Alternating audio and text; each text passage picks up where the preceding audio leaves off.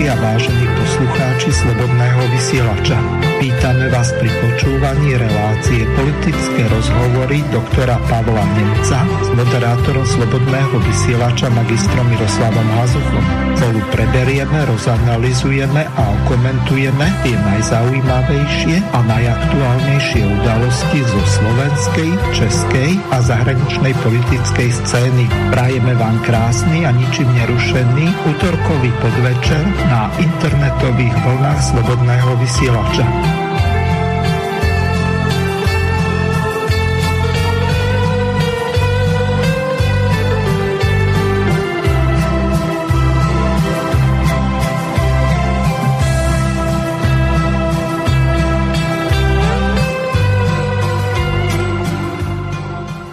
Vážené a milé poslucháčky a poslucháči, vítam vás pri vypočutí si po štyroch týždňoch relácie politické rozhovory s Pavlom Nemcom, ktorého srdečne vítam. Zdraví vás, Palko.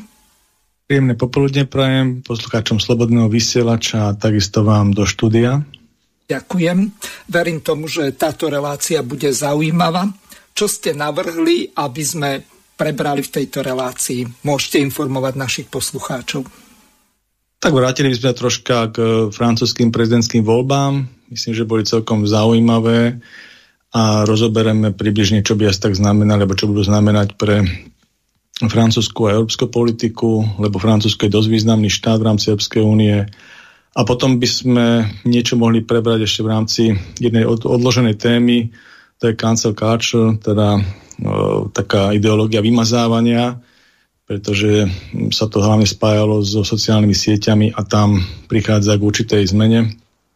Uh, jedna z najväčších sociálnych sietí bude meniť majiteľa, stane sa ním Elon Musk a ten má určitú, určitú víziu zmeny v rámci tejto siete, ktorá aj nejakým spôsobom bola vyprovokovaná, vyprovokovaná tá, práve táto, touto ideológiou neomarxistickou. No a potom ešte by sme sa mohli povenovať a v úvode by som bol rád teda aj nejakým domácim témam, tam hlavne to, čo rezonuje v súčasnosti e, našou domácou scénou, to znamená hlavne činnosťou orgánov činných v trestnom konaní a, a v radoch našich, našej, našho poetického spektra a určitému zavzdušeniu, čo, ktoré, ktoré táto činnosť týchto orgánov v tomto spektre spôsobuje. Mm-hmm. Ja tu mám hneď na úvod pripravenú jednu takú neviem, či to nazvať úsmevnú, alebo skôr kurióznu ukážku. Je zložená zo štyroch odpovedí. Korespondenti sa tam predstavia poslanci Žiak, Dimeši, Richter a samozrejme Romanka Tabak, takže nás naučia, že ako máme šetriť pri takejto obrovskej inflácii, ktorá nie je vyvolaná krokmi vlády, ale vyvolaná, vyvolaná agresiou Ruska na Ukrajine. E, myslím si, že by bolo dobré, aby hľadala koalícia nejaké spôsoby, aby ako pomôcť ľuďom a na tú dobu, aby sa snažili tí ľudia nejak šetriť, aby neplitvali peniazmi, lebo tá doba je teraz kritická, ťažká, ale verím, že vláda nájde nejaké spôsoby riešenia, ktoré by pomohlo týmto ľuďom túto ťažkú dobu preklenúť. Téma zdražovania nie je uh, len otázkou súčasnosti, ale aj uh, blízkej budúcnosti, pretože práve na dnešnom finančnom výbore sme sa dozvedeli, že tá inflácia bude rásť a bude dokonca rásť aj v budúcom roku. Čiže ja by som v každom prípade odporučil e, občanom, aby teraz e, nemíňali peniaze na veci, ktoré nepotrebujú e, k svojmu životu, a aby skúšali šetriť na energiách tam, kde to možné je.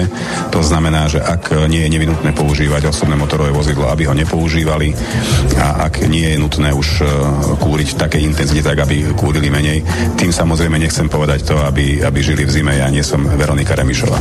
Viete, to je nepos- nie je to postavené na tom, čo poradiť bežnému Slovákovi, to je skôr postavené na to, ako pomôcť tomu bežnému Slovákovi. To znamená, čo by mala vláda urobiť pre kompenzáciu. A tie kompenzácie môžu byť nejaké priame dotácie, tie kompenzácie môžu byť isté úľavy, daňové a iné, ktoré by značnej miere riešili dopady.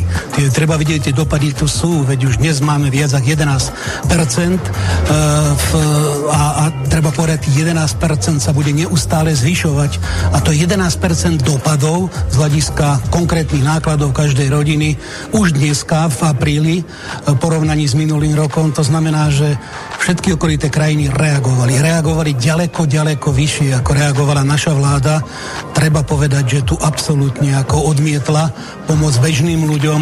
No a vzhľadom na tie minima, ktoré aj ponúkla, tam úplne zabudla na dôchodcov, na seniorov a to je kategória ľudí, ktorá je ťažko skúšaná a to sú veľa, veľakrát ľudia, ktorí si nemajú šancu inde privyrobiť, pretože ich vek a zdravotný stav im to jednoducho nedovoluje. To znamená absolútne neprimerané a budeme o tom hovoriť na, na tejto schôdzi a budeme navrhovať nejaké doplnky, ale obávam sa, že pán Matovič sedí na tej kase a bez ohľadu na potreby ľudí to jednoducho nepustí. Tak ja by som poradila to, čo som robila, keď som bola študentka, že vlastne my sme mali na týždeň urobený nejaký rozpočet, myslím, že to bolo okolo 50 dolárov a vlastne z tých 50 dolárov sme si kúpili potraviny a potom sme si urobili jedálniček na celý týždeň. No, Palko, spýtam sa vás, kde ste si vy utiahli opasok eh, v rodine, keď eh, nám napríklad teraz eh, prišlo SIPO, kde už o 5 eur budeme platiť viacej a to len je zdraženie elektriny. Plyn príde niekedy v auguste, keď bude vyučtovanie. Takže uvidíme, že čo sa bude všetko diať. Zrejme chodíte nakupovať na rozdiel od niektorých tých poslancov, ktorí ani nemajú šajnu, že koľko čo stojí a snívajú tam o tom a nakoniec ich to ani nezaujíma, pretože oni na rozdiel od takej obyčajnej rodiny, e, ktorá je niekde na juhu stredného Slovenska v nejakých okresoch Veľký Krtíš, Lučenec, Rimavská sobota, Revúca alebo na Blízkom východe, to znamená tie e, kraje Prešovský a Košický, kde je relatívne vysoká nezamestnanosť a samozrejme aj mali e, ten ekonomický rozvoj, takže je tam málo pracovných miest, tak e, z tohoto hľadiska tým ľuďom sa bude žiť čím ďalej horšie. Takže tá pôvodná otázka, šetríte doma? Dúfam, že nie ako Veronika Remišová, že Remiša tam zavedie studený obchov a budú mať 16 stupňov v miestnosti. Alebo Ríško, že vyšrobuje e, synovi žiarovku, e, ktorá ani nie je žiarovka, to je nejaká letka, ktorá má spotrebu nejakých 4-5 W a tým ušetrí dohromady prd. Takže nech sa páči. Ja si myslím, že to sú také komické, viete, tie vyjadrenia, ktoré tam boli pušťané okrem toho proste pána, ktorý mal celkom ešte také, áno, ešte celkom k veci, tie ostatné sú také komické na úrovni toho poslanca. Uh, Národnej rady by mali byť úvahy na úrovni štátu a nie na úrovni nejakých osobných skúseností a súkromných záležitostí. Takže ja som teda veľkým zastancom hlavne tých um, celoplošných opatrení, keby, keby mali byť nejaké príjmaté, ktoré buď teda v rámci tej pomoci pandemické ešte boli navrhované, alebo aj teraz v rámci týchto, tohto zdražovania, ktoré vlastne nebudú robiť rozdiely. Tie sa technicky príjmajú najjednoduchšie, sú paušály a proste e, nemajú nejaké obmedzenia, to sú tzv. tie vrtulníkové peniaze, keď sa dá, alebo ja neviem, z hľadiska DPAčky, plošné znižené DPAčky, napríklad ako sa urobilo v Maďarsku z hľadiska mm, pohonných môd, e, nafty aj benzínu, alebo niektorých základných potravín. Proste niečo, čo platí plošne. To je najmenej pracné a dotýka sa to všetkých. Je pravda, že aj tých, čo to nepotrebujú, ale musím povedať, že na Slovensku tu nie je také extrémne množstvo ľudí, ktorí to nepotrebujú z hľadiska toho, toho zásahu. Takže a keď vidím tú efektivitu napríklad špeciálne toho, tých zníženia tých páliv, ktoré nastalo v Maďarsku a vidím tam tie rady e, slovenských poznávačích značiek v pohraničí, dostávam tie fotografie do rôznych správ, z rôznych pump, to nie sú len pri Bratislave, pumpy v Maďarsku, tak uh, vidím, že to bolo asi najefektívnejšie opatrenie, ktoré mohú urobiť susedný štát na zmiernenie týchto, týchto následkov. A takúto nejakú predstavu by som mal aj z hľadiska Slovenskej republiky, ktorú by jednoducho pocitili. Lebo tá drahota prichádza, to je pravda, má, má rôznych menovateľov, určite nejakým spôsobom je to aj neefektívny výkon alebo, alebo nedostatočné zásahy zo strany štátu lebo tie ostatné štáty si povedzme rovno boli ďaleko rýchlejšie v tých zásahoch, aj ďaleko uh, cieľavedomejšie aj z hľadiska dosahu. A e, tak ako, Slovenská republika, ale samozrejme sú tam tie externé vplyvy, pretože naozaj, ktoré, ktoré sa nedali predvídať, ako ten vojenský konflikt, ktorý sa mi nespôsobili a má vplyv na to, alebo nejaká pandémia a s tým súvisiace opatrenia, ktoré sme tiež my nespôsobili. Takže sú tu, sa to premiešajú tie extrateritoriálne faktory, ktoré sme neovplyvnili a potom tie intra, ktoré domáce, ktoré sme mohli ovplyvniť, či už nejakým spôsobom voľbom alebo nejakým väčším verejným verejným tlakom na tých ľudí. Ale to, čo hovorili páni poslanci, ja teda nepocitím intelektuálne schopnosti, ale myslím si, že e, takéto nárady si dá každý lucidný, dospelý človek v tejto spoločnosti, o tom absolútne nepochybujem, takže keď jednoducho e, je tam základná prímera, že žijem z toho, na čo mi vychádza a keď mi nevychádza na niečo, tak sa snažím robiť reštrikcie tam z domácich osobných rozpočtov, kde to proste nebude chýbať. To myslím, že urobí každý z nás. No. Niekto bude do toho viac nutený, niekto menej nutený, ale myslím si, že no, teraz sa bavíme v týchto reláciách, bavíme sa o tom, že čo sa dá urobiť na úrovni toho, tej spoločnosti alebo riadenia štátu z hľadiska exekutívy, pretože naozaj tam sú tí ľudia, ktorí majú obrovské možnosti, majú najviac kompetencií a mali, mať, mali by mať na to aj najviac odborností, aby tie zásahy dokázali spraviť. Ale títo dva ľudia, tí dva poslanci, čo tam hovorili, ten prvý a tretí, myslím si, že do tej debaty nič nepriniesli skôr prvý a druhý, alebo ak odmyslíme tú Romanu Taba, ktorá hovorila o tom, že ako prešustrovať 50 dolárov, keď si zoberieme, že na Slovensku povedzme taký nezamestnaný alebo človek v hmotnej núdzi, tak dostane 64 eur a z toho potrebuje nie na jeden týždeň, ale takmer na 5 týždňov alebo 4,5 podľa toho, že aký dlhý je ten mesiac. No, takže tam je to veľmi ťažké a tých 100 eur až tak veľa neurobi. Ja tu mám ešte jednu takú ukážku tuším dnes alebo včera mal Peter Pellegrini tlačovku, kde sa dotkol dvoch základných vecí. 13. dôchodok, ktorý by mal byť vyplatený teraz buď v júni alebo v júli a potom vyriešenie toho, že pravdepodobne Európska komisia dá pre Slovensko a Maďarsko výnimku a ako sa k tomu postaví tá ameriko-hujerská vláda, že či vôbec ten buď Matovič alebo Heger si nepovedia, tak vytrestáme tých Rusov a vytrestajú našich občanov, tak si to vypočujeme. Takisto je v parlamente aj návrh zákona, aby predsa len dôchodcovia, ak už majú dostať ten 13. dôchodok teraz pred letom, tak nech majú nárok na ešte jeden taký istý potom v novembri aby predsa len aj tí seniori, ktorých je milión 100 tisíc poberateľov starobného dôchodku, dostali niečo navyše. V opačnom prípade nedostanú nič. Len pár peňazí z novembra sa presunie do júna alebo do júla. No to je žiadna pomoc a odmieta to aj samotná, e, samotná, e, samotné združenie slovenských seniorov. Jednoducho, vláda je hluchá a slepá ku všetkým týmto, e, týmto skupinám ľudí. Opakujem, pani prezidentka vyzýva vládu pomaly každý týždeň dvakrát, aby konala, už ani ju nepočúvajú a je to ako keby hádzala hrách na stenu. Vláda takisto zamedzila akémukoľvek sociálnemu dialogu, s nikým sa nedebatuje, nikoho neprizýva na rokovania, nie je tu jednej skupiny ľudí, ktorá by bola spokojná, preto ešte raz vyzývam vládu druhej veci, aby okamžite zvolala všetky zložky slovenskej spoločnosti, tak ako sme to navrhovali asi pred mesiacom, a vytvorila tak Radu národnej solidarity. Radu, na ktorej by sa naozaj stretli všetci, čo majú čo povedať do toho, ako to Slovensko má túto turbulentnú dobu prežiť, aby tam sa radili so zamestnávateľmi, so zamestnancami, s predstaviteľmi zdravotníckého sektoru, pacientov a tak ďalej, zo všetkých zložiek národného hospodárstva, aby tí pomohli vláde nájsť ten správny koktail opatrení, pretože vláda sama o sebe je jednoducho bezzubá, bezbranná, nevie, nevie čo, má, čo má robiť. Dôležité v tejto situácii, kedy nám hrozí aj energetická kríza, aby vláda využila ponúkanú výnimku, ktorú nám Európska únia ponúka vo vzťahu k embargu na ruskú ropu.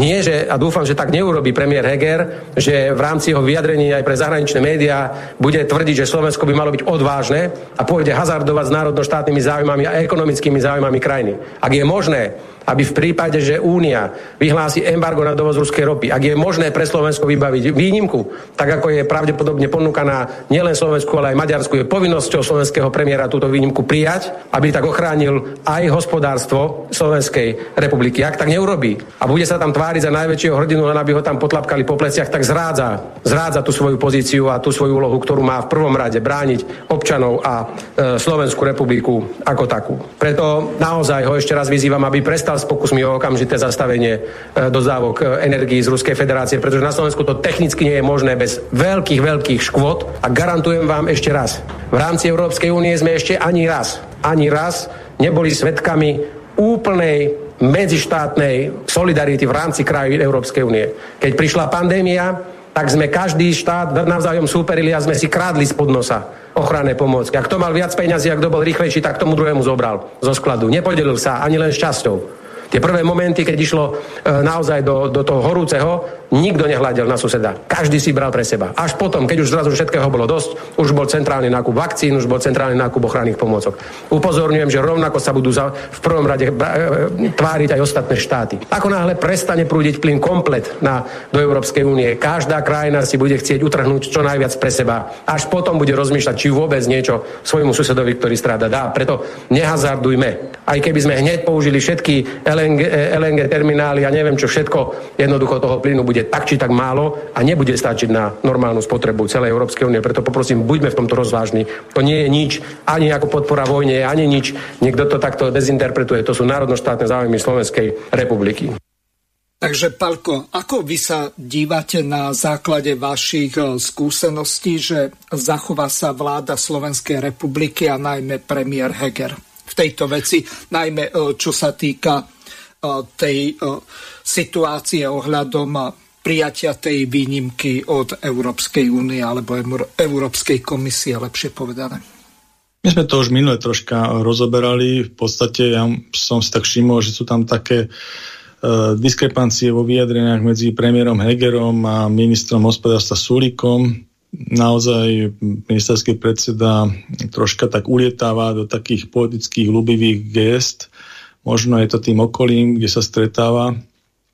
A zasa minister Sulík má také, by som povedal, bližšie v realite vyjadrenia. A viac tam odzrkadluje aj tú realitu Slovenskej republiky, ktorá je ktorá sa nezmení jedným, jedným rozhodnutím, ale je to, by som povedal, určitý proces. A v tom procese my sme za 30 rokov niekam postupili, ale nie až tak, aby sme to mohli urobiť okamžite, pretože to malo svoj vývoj z hľadiska týchto uhlovodíkov z Ruska.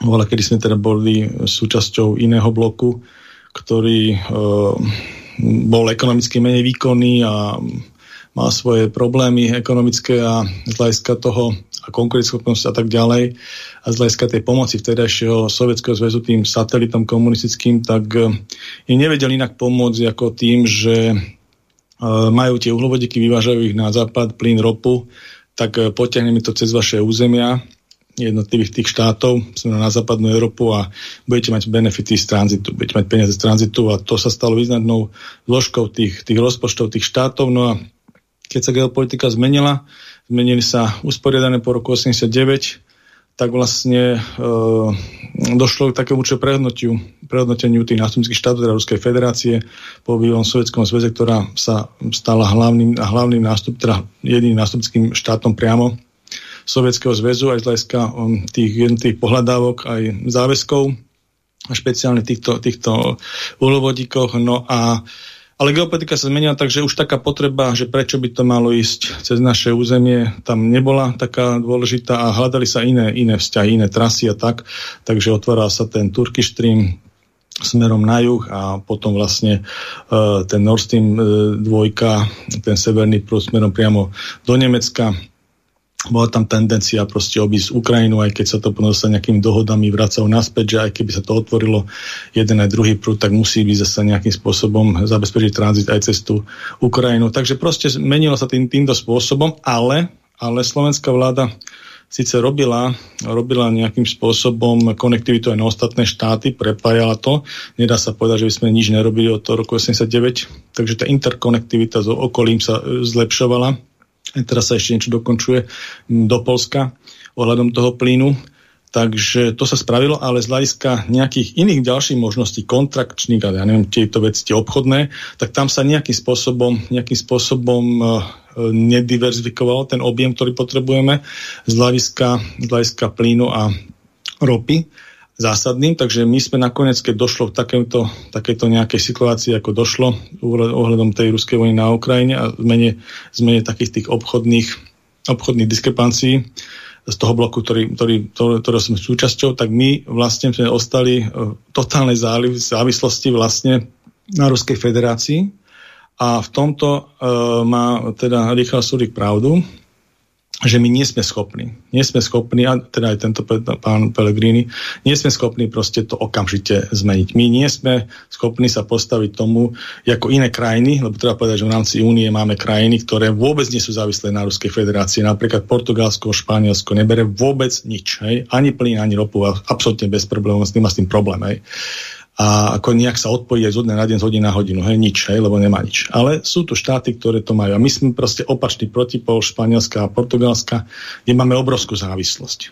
A druhá vec, že uh, tie, tie, nie len my, samozrejme Maďarská republika, a ešte by som povedal aj iné, ale podobnú východiskovú pozíciu malo napríklad Polsko ako my, ale to si proste určitým prezieravým kontinuálnym vývojom v týchto oblastiach, názoroch medzi striedaním vlád, to je veľmi dôležité, lebo niektoré infraštruktúrne po, projekty na vládnej úrovni presahujú funkčné obdobie jednotlivých vlád, to treba povedať. Oni mali v tomto zhodu v rámci politickom spektre a kontinuálne sa vyvíjali. A tak došli k tomu štádiu Polskej republike, keď, keď, bolo, keď sú konfrontovaní s takouto situáciou, tak budovali LNG e, terminály na mori, jednak mali tu možnosť, samozrejme, že mali more pri sebe, ale dokázali to budovať na rozdiel od Nemecka a budovali si aj interkonektivitu takým spôsobom, aby dokázali e, sa odpojiť potenciálne, majú nejaké kontrakty spravené už pro futura, aj do budúcna a tak ďalej. Čiže proste Polská republika môže zastávať také stanoviska, ako zastával pán premiér Heger, že okamžite sa odpojíme a budeme solidárni a neviem v tej obchodnej vojne a do konca roku to vybavíme a nič nezoberieme od Ruskej federácie. Ale pán ministerský predseda Heger proste, keď takéto vyjadrenie nejaké mal, tak nereflektoval tú našu situáciu. A to je ten problém. Hej? Proste ani vlastného ministra hospodárstva mám pocit, že nemal nejakú diskusiu s ním, pretože ten to vo svojich verejných vystúpeniach, aj mediálnych, a určite si len predstaviť na vláde, asi komunikuje veľmi jasne. Takže e, jednoznačne to prikladám tomu, že naozaj my nie sme to, týchto veci schopní. A čo sa týka tej pomoci alebo solidarite. Viem si predstaviť to, čo aj robíme, že sa, že sa pomáha s utečencami hľadiska humanitárne krízy a tak ďalej. Čo sú ináč veľké náklady, veľké náklady. My máme tú hranicu s tou Ukrajinou a tam naozaj musím povedať, že to, ten, ten, ten náš prínos tomuto je veľmi citeľný a myslím, že aj oceňovaný, aj sa tak berie. A takisto teda sa tam vyvážajú aj tie zbranie, táto forma pomoci, ak sa Slovenská vláda rozhodla, sa tam robí, ale z hľadiska toho, aby sme sa my zapojili do nejakej obchodnej vojny, treba povedať na rovinu, že my na to nemáme podmienky. Jednoducho je to nerealizovateľné a nemôžeme ísť proti vlastným záujmom ekonomicky, ani vlastným záujmom štátu, ani vlastným záujmom e, našich, nášho obyvateľstva a nás samotných. Takže je to absolútne vylúčené, aby sme sa my k tomuto nejakým spôsobom pridávali, nejakému takému odpájaniu drakonickému a keď je možno vyrokovať tú výnimku na Slovensku republiku, tak jednoznačne teraz sa prikám k tomu, aby, aby bola vyrokovaná. To znamená, ak sa Únia rozhodne nejakým spôsobom, e, sa, myslím, tam sa o rope baví teraz, e, z tohto Slovenská republika určite by sa mala vyňať. Jednoznačne to by mala byť pozícia našej exekutívy. Tam není o čom. Hej? A samozrejme s tým, že perspektívne sa dá pracovať, aj sa musí to, bez ohľadu na to, či nejaký konflikt tu teraz prebieha alebo neprebieha, proste nie je dobré zo strategických dôvodov mať e, závislosť na uhlovodíkov z jedného zdroja. Musíme to diversifikovať.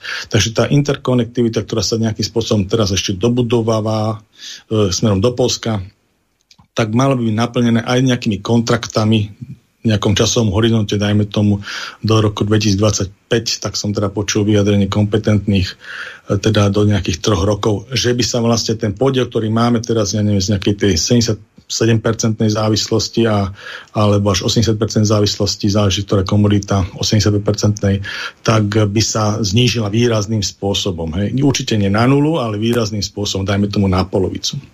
A tak samozrejme, že aby to bolo aj v nejakých cenách, to, to, to by neznamenali nejaký drakonický náraz. No.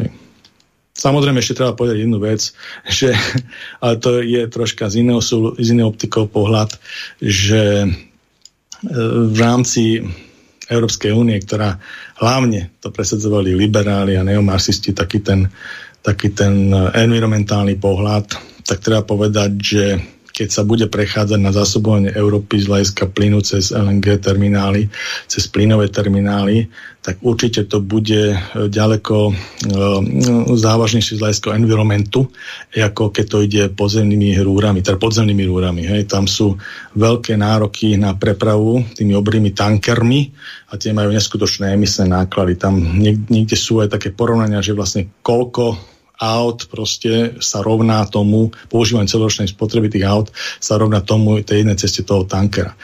Takže myslím, že aj celý Green Deal týmto uh, ide, ide ako z hľadiska tej, tej účinnosti, ide proste bokom. Mhm. Ja ešte to doplním jednou takou pod, podstatnou poznámkou. Tam sa v podstate jedná o to v prípade tej ropy, že my tie rafinérie máme nastavené na ruskú ropu. A Presne celý... tak, to je ďalšia vec, hej, to je veľmi dôležité tiež. Čiže e, my by sme potrebovali vybudovať buď e, nové rafinérie, alebo investovať e, veľké obnosy peňazí do prestavby alebo rekonštrukcie tých rafinérií. Takže toto je veľmi zásadný problém. Posunieme sa trošku ďalej. Dali ste mi pripraviť jednu takú ukážku, kde predseda parlamentu Boris Kolár bol poriadne nahnevaný. Týkalo sa to obvinenia jeho poslanca Borgulu, kde povedal toto. Ďakujem. Vážené dámy, vážení páni, vítam vás na dnešnom briefingu Ľudia sme rodina. Ako dobre viete, pred dvomi rokmi sme išli do parlamentných volieb, aby sme zmenili viacej veci. Viacej veci v spoločnosti v tomto štáte. Samozrejme, že okrem tých sociálnych vecí, ktoré máme stále na srdci, ako výstavba tých nájomných bytov, pevne verím, že sa nám to podarí už teraz v tomto roku dotiahnuť.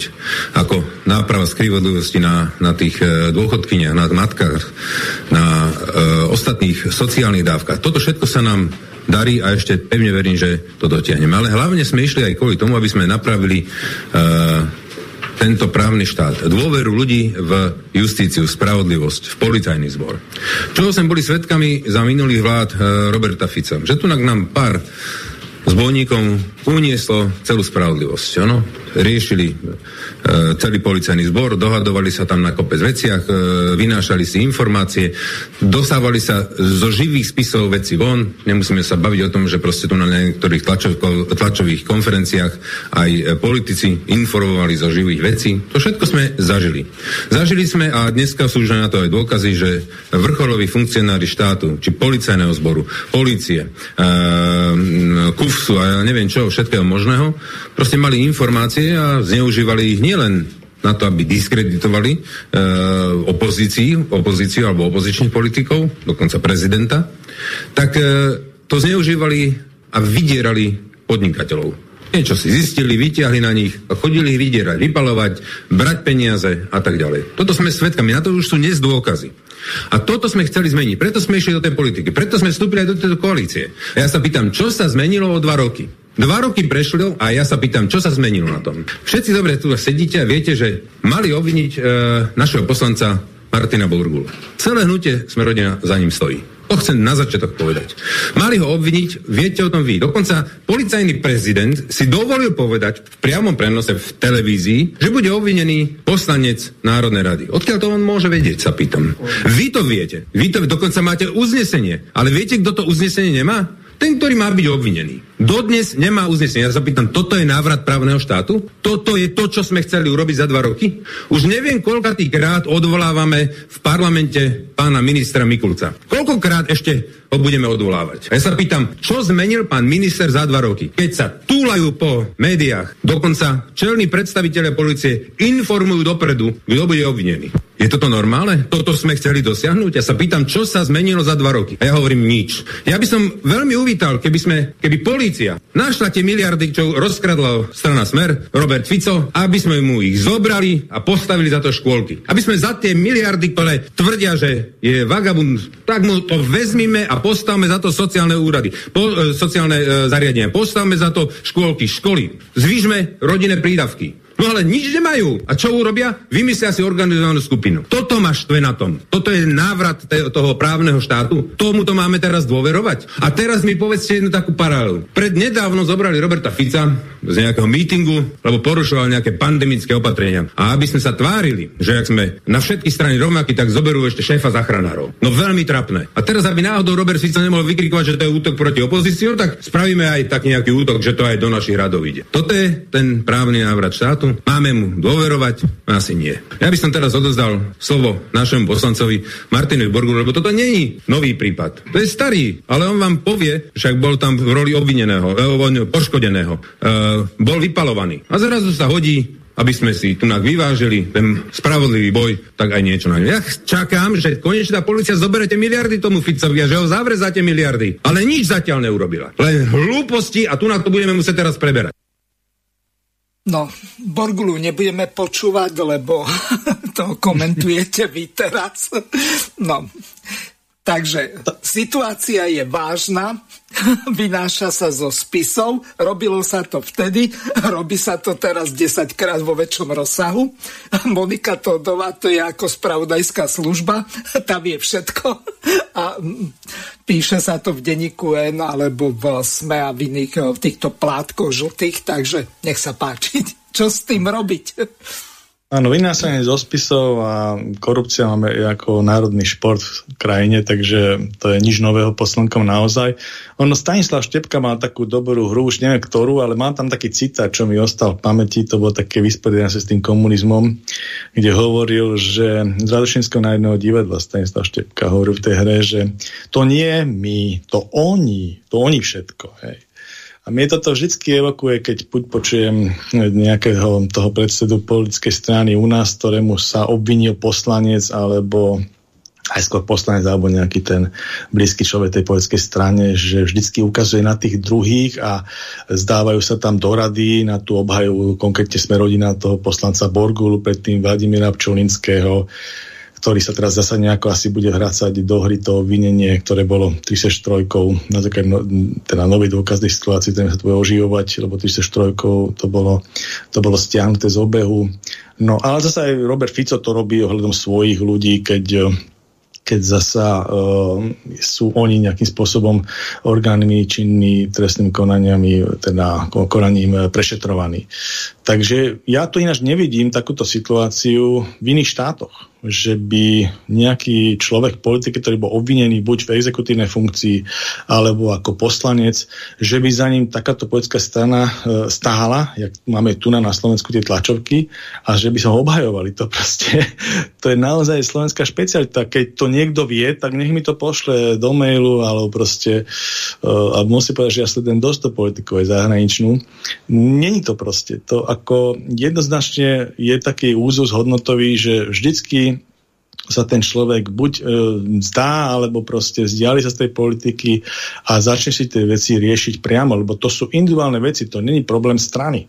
Tu nás sa to stále tvári tak, že keď dojde k obvineniu nejakého poslanca, ktorý je za nejakú politickú stranu, alebo bol v exekutívnej funkcii počas, alebo priamo nominant politický tej politickej strany, aký by to bol útok na stranu a na celý to členstvo a tak ďalej. Nie, to je konkrétne zlyhanie konkrétneho človeka, ktorý sa vyšetruje orgánmi činným trestnom konaní.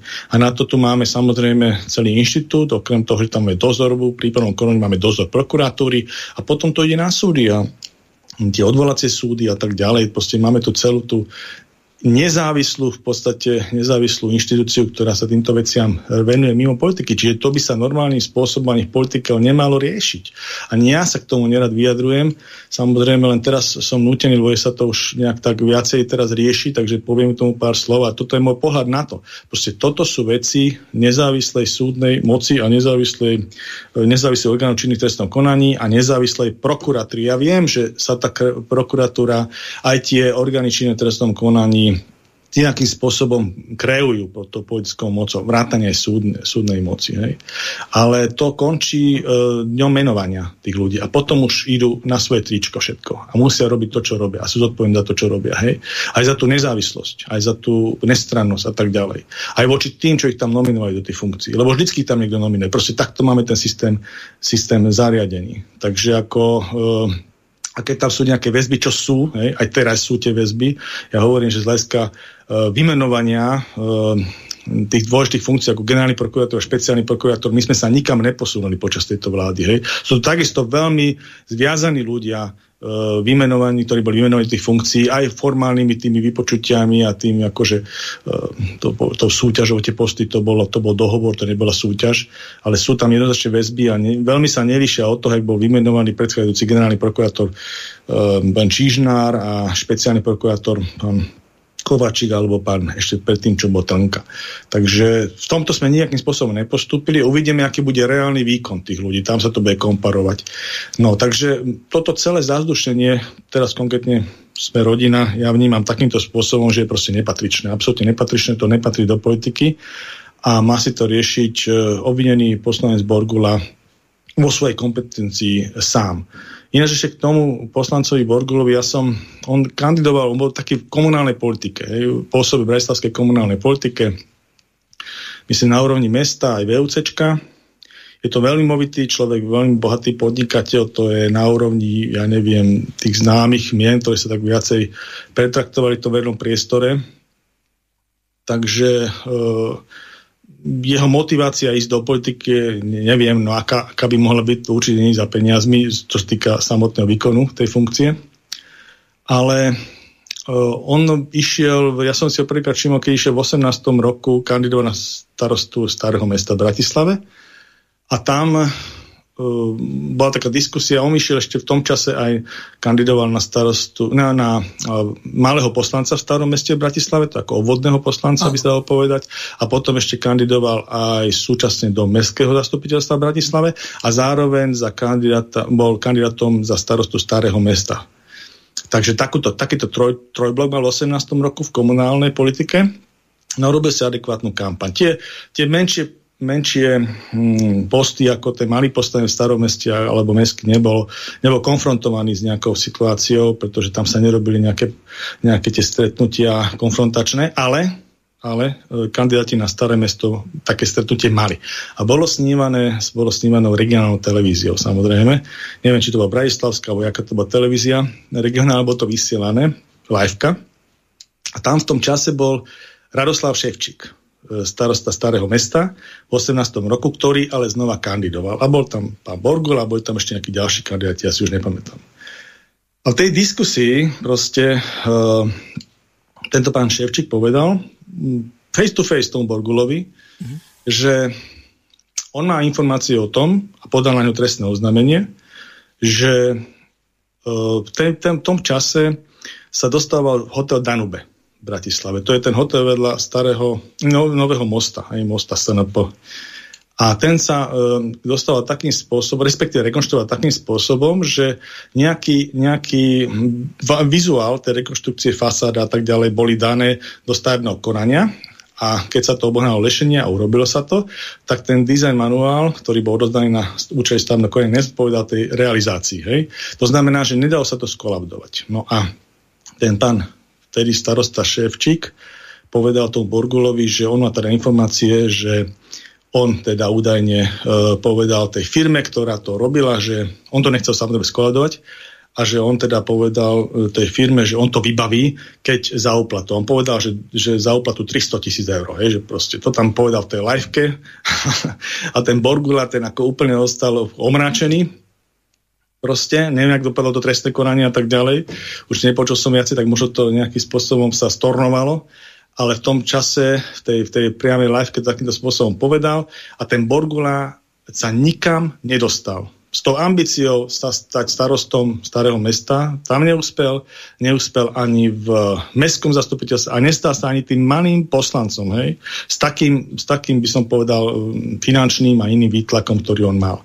To znamená, úplne on zhorel v tých komunálnych voľbách. Takže to bol 18. rok v komunálnych voľbách.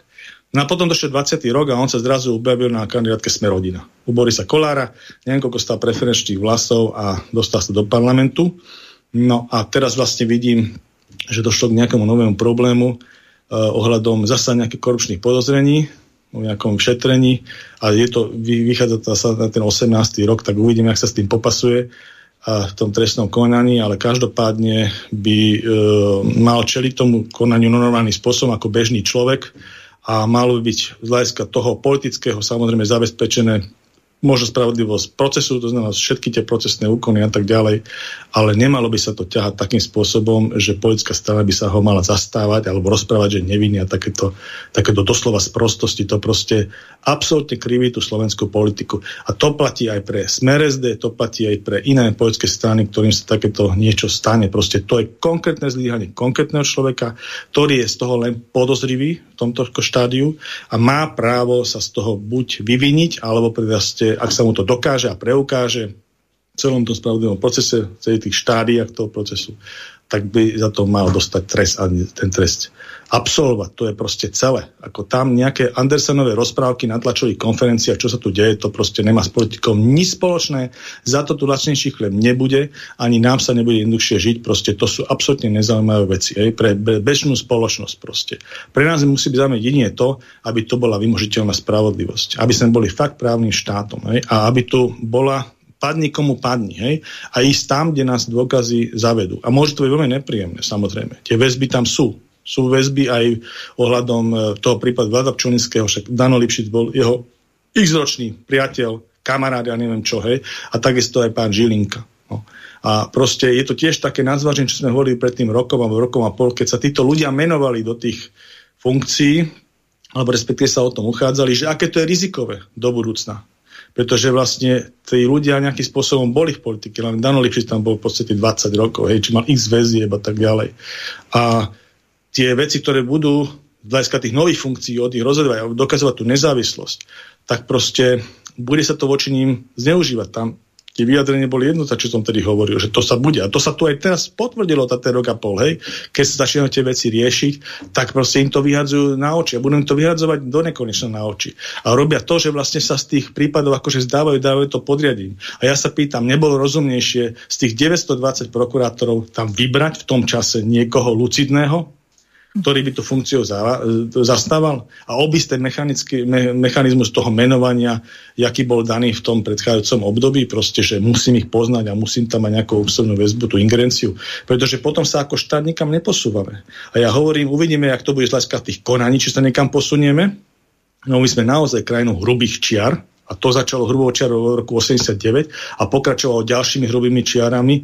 Ja neviem, v 98 roku, keď tam tiež robili všetké čierne knihy a robil sa všetké bububu a nakoniec nič, hej. A potom, ja neviem, keď uh, sa zmenilo zasa vystriedal uh, smer e, SDK, tiež hovoril, že sa tu strašne kradne, strašná korupcia, ale vo výsledku trestných konaní sa to nejakým spôsobom neodzrkadlo. Takže tu bolo neskutočne veľa tých hrubých čiar. Teraz, keď je taká atmosféra, že by sa to malo zmeniť, uvidíme. Osobne som dosť skeptický, ale nechcem ingerovať celý ten proces ako nejakým negativizmom. Čiže snaha sa tiež cení, uvidíme, že kam sa to nejakým spôsobom nejakým spôsobom dostane, ale bezprostredne ten koment politicky k tomu je taký, že to, čo robia tie politické strany za tých ľudí, ako sa stávajú, to je proste nepatričné. Je to nepatričné. Majú presadzovať spravodlivý proces a dohľad a tak ďalej, ale to, to sú individuálne veci, individuálne korania tých jednotlivých obvinených. Hej? To není problém politickej strany ako takej jej členskej základne a jej politiky. To je môj názor na toto. Mm-hmm dve také poznámky. Prvá sa týka toho Borgulu.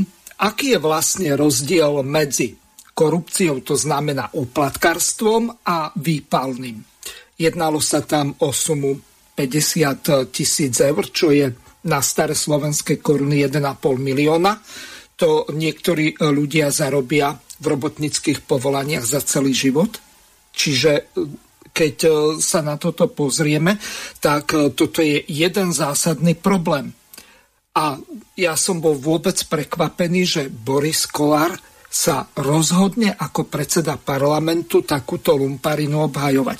Ale pobavila ma jedna vec a takú krásnu analogiu tu mám. s tým, keď on povedal, že treba tomu Ficovi to zobrať. Treba mu za tie peniaze, neviem, či škôlku postaviť alebo niečo také. Teraz som si spomenul, mám celkom bohatý archív. Robert Fico toto hovorilo Mečiarovi a tie dve minútky stoja za to. Príjemné predpoludne, vítajte pri relácii o 5 minút 12. Dnes bude venovaná dvom témam a to je vstup do NATO a Európskej únie a druhou témou bude predvolebná kampaň rozbiehajúca sa, situácia po voľbách, aká bude koaličná vláda. V štúdiu vítam ministra zahraničných vecí a podpredsedu SDKU Eduarda Kukana. Dobrý deň, prajem. Predsedu HZDS Vladimíra Mečiara. Príjemné poludne. A predsedu Smeru Roberta Fica. Dobrý deň, prajem. Dobrý deň páni všetkým. Pán Mečiar, O korupcii má morálne právo hovoriť ten, kto je čistý. Ja sa už veľmi teším na zákon o preukazovaní pôvodu majetku, ako budete vysvetľovať, kde ste vzali 41 miliónov korún na rekonštrukciu domu. Som rád, že ste tam postavili aj tenisový kurt, aj krytý bazén, bude z toho pekný sociálny domov. Ja som o tom presvedčený, že nie ste schopní preukázať ani korunu z toho majetku, čo momentálne máte. Deník sme zverejnil faktúry, že je to 41 miliónov 250 tisíc. Je to možné. Je to, Nie je to možné. Neviete? Ja neviem. Vy neviete o vlastných účtoch? Ja neviem, ja ich dneska nedisponujem nimi a nerobil som kontrolu týchto účtov. Pre mňa je to vec, ktorý sa vyjadrovať nebudem, pán redaktor. Môžeme ďalej. Zvyčajne viem, odkedy mi prichádza každá tisíc korunáčka a je veľmi ťažko pochopiť, že niekto nevie povedať, skadiaľ prišlo 41 miliónov 250 tisíc korún. Pán Mečiar, Ale ja to viem, veď som to verejne vyhlásil pre Ste, v kancelárii ani, prezidenta som to verejne vyhlásil. Čo tu vyprávate? Ani raz ste jednoducho neposkytli žiadne vysvetlenie, ako mohol niekto, a ja som v štátnych službách ako vy, ja som od roku 1992, vy ste od roku 1990. Presne viem, aké príjmy majú predsedovia vlád, aké príjmy majú poslanci Národnej rady, ale môžem zagarantovať, že by som musel žiť ako korytnačka 250 rokov, aby som v tejto štátnej službe zarobil toľko peniazí, o ktorých vy teraz hovoríte. E, dobrý deň, Michal Katuška, denník sme. Pán Fico, ja som prišiel sa vás pýtať e, v súvislosti s medializovanou informáciou, že ste sa presťahovali. Takže mňa by zaujímalo, že... Že sa nehambíte. Či to môžete nehambíte. potvrdiť, že ste sa presťahovali do bytu? Pán redaktor, viete čo, že sa nehambíte. Ja vám to poviem veľmi presne. Polovičku platu beriete od pána Hačaka, ktorý je obvinený z trestného činu prania špinavých peňazí a korupcie ani polovičku, pán Fico, ale moja otázka znela, či ste sa presťahovali. Je to možno 40%. Máme tu pokus o samovraždu. Máme tu pokus vlády, aby sme monitorovali ľudí cez SMS-ky. Máme tu brutálne policajné zásahy. Máme tu rozklad štátu. A vy sa ma pýtate na celospoločensky dôležitú tému, či som sa presťahovala, že kde bývať. Čo vás je do toho, kde... Takže Áno, je to presne o tom, že ako sa tá retorika mení podľa tých funkcií, ktoré práve v tom čase zastávate. Hej? Takže na začiatku to bol Robert Fico, zrejme, ktorý bol v čase, asi predpokladám, keď ste dal Vladima Mečiara. Áno. A odchádzal sa o to a potom vlastne tie ďalšie ukážky boli z obdobia, kedy vlastne už tú exekutívnu funkciu buď mal, alebo už ju ako opustil a zasa mal tú opačnú rolu, ako bola kedy tu Mečiar v tej prvej, prvej ukážke. Ja som ešte chcel jednu vec povedať, mm-hmm. že o čo my si myslím, že je veľmi dôležité z hľadiska také tej spoločenskej katarzie, lebo toto by mala byť aj spoločenská katarzia, viete, že vlastne tá spoločnosť by sa nejaká mala aj posúvať a, a z hľadiska aj nejakej takej nejakého toho povedomia, aj tej, povedomia tej spravodlivosti a viem, vzdialenosti a tak ďalej. Aj, aj tých príkladov, aj pozitívnych, aj negatívnych. Takže ja si myslím, že je veľmi dôležité, aby sa vlastne všetko robilo preto, aby sa gro tých prípadov dostávalo pre súd, hej? aby sa ne, ne, nezneužívali alebo nejakým spôsobom inak obmedzili tie inštitúty, ktoré tu máme, ako toho všeobecného generálneho prokurátora. Hej? Pretože sa ukázalo, že je to za tých, a to nehovorím teraz ako to konkrétneho, čo nám máme, proste aj tí ostatní pri tej veľkej koncentrácii moci v rámci prípravného konania proste zlyhavali. A my sme mali ako aj tie, tie, tie spôsoby, ako to urobiť, sú rôzne.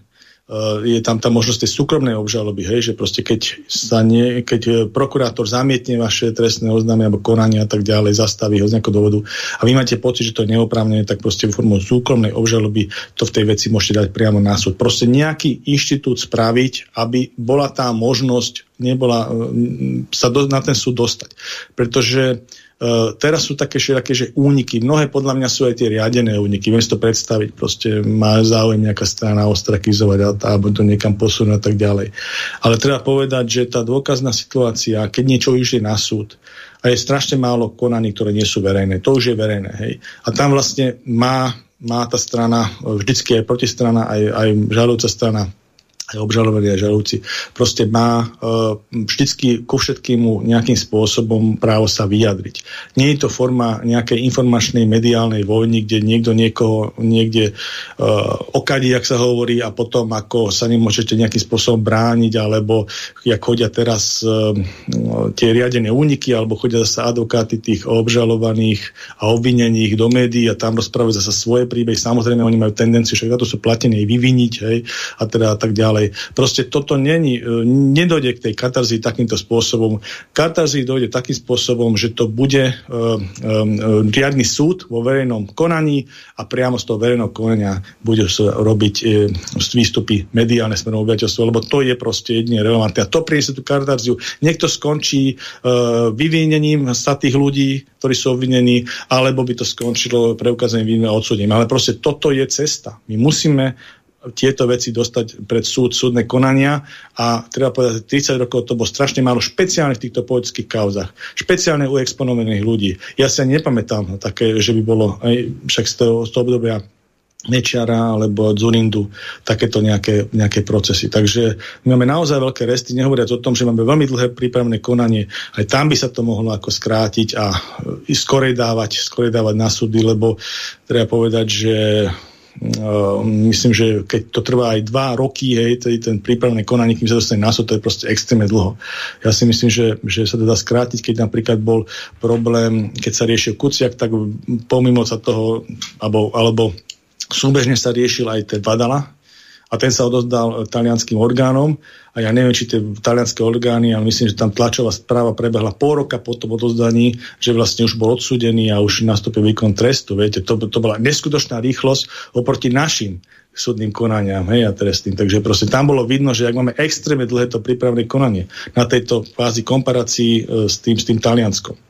Takže určite sú to veľké, a tam vidím veľké možnosti aj pani ministerky Kolikovej a nie v obmedzení slobody slova a vypínaní alternatívnych a všetkých týchto internetových rádií, proste to sú úplne sprostosti, aj, čo robia, tak to si to nepri, nepredstavujem a si to vyslovene škodlivé, pretože bez tých uh, internetových rádií a aj slobodné vysielače a infovojny a tak ďalej. Kopec informácií, ktoré sú samozrejme odznejú všelijaké informácie, častokrát aj hlúposti, ale keď tam odznejú dve, tri super veci, ktoré majú veľký vplyv a zmenia niečo k lepšiemu, tak tie vysielače majú na to opravne. Takisto ako tie, tie ostatné médiá, takisto majú na to opravne. A takisto aj tí ľudia, ktorí v nich vystupujú, majú opravne vystupovať. A tam máme veľký aj ideologický rozdiel oproti tej iným politickým stranám, ktoré majú a to potom sa pomenujem v nejakom ďalšom bloku k tomu, ktorí majú proste tú tendenciu uh, vymazávania niektorých nositeľov určitých ideí, myšlienok, čokoľvek z nejakého takéhoto mediálneho spektra alebo vytesňovania ich a ešte ďalšia vec, ešte aj ostrakizácii, že ako to, že tento človek si to mohol dovoliť povedať, keď ešte toto, toto, toto, toto. Proste to sú veci, s ktorými absolútne ani konzervatívny politický prúd, ani ja osobne v živote neviem súhlasiť. Aj z hľadiska svojej životnej empiry, čo som zažil, aj z hľadiska no, proste svojho pocitu. Mhm. Posunieme sa na tú tému, ktorú ste avizovali, e, voľby vo Francúzsku. Teraz si môžete chvíľu oddychnúť. E, tá ukážka bude aj s pesničkou, samozrejme francúzskou. Vybral som takú ukážku od youtubera Pavla Zitka. Je to veľmi známy český youtuber, niečo podobné ako, čo ja viem u nás, Štefan Harabina, alebo Roman Michelko, alebo ďalší podobný Daňo, ktorí majú obrovské množstvo tých sledovateľov či followerov. No a teraz prejdeme k tomu, čo on povedal, ako komentoval tie voľby ja viem, my sme sa o tomto rozprávali, vy máte na to iný názor, ale v rámci nejakej tej plurality, tak treba dať možnosť vyjadriť sa aj tej druhej strane, ktorá podporovala Marine Le Penovu. No a abychom začali stylově, tak si nedáme francouzský polibek, ale dáme si od Eleny Dana, tak si tady dáme její píseň, na který má práva. Pourquoi je vis, pourquoi je meurs. Sešikujeme se. Je to smutná píseň. A smutný výsledek podvodu ve Francii. Všichni jsme to věděli.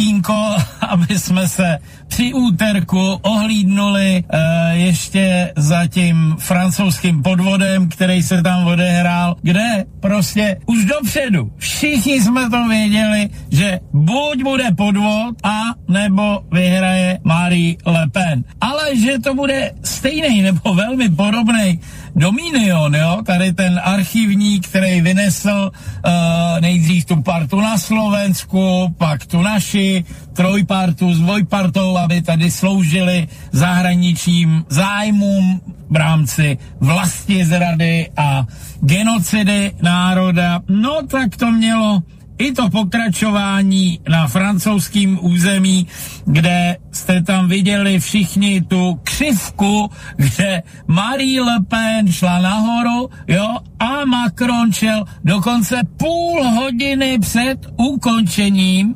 Byl náskok Marie Le Pen, v televizi to dávali ty grafy, asi přes 200 tisíc hlasů, měla víc, ale nakonec ve finále jí nějak milion, dva miliony jí tam nenapočítali, jako ubylo, jo, některý lístky byly natržený nebo nastřížený, no a pak tam byla ta kolmice nahoru a Eman vyhrál. Ve, v 8 hodin se uzavřeli volební místnosti a byl tam ten počítačový zázrak, že v 8 hodin a minutu, nebo maximálně dvě, už tam byla juchačka, vyhráli jsme. Dokonce tam je úplný prim, německý noviny v čase 2019 už měli 4 hodiny starou zprávu, že Emmanuel Macron Eh, je novým prezidentem Francie. Takže jestli si myslíte, že to takhle bylo naplánované a že to takhle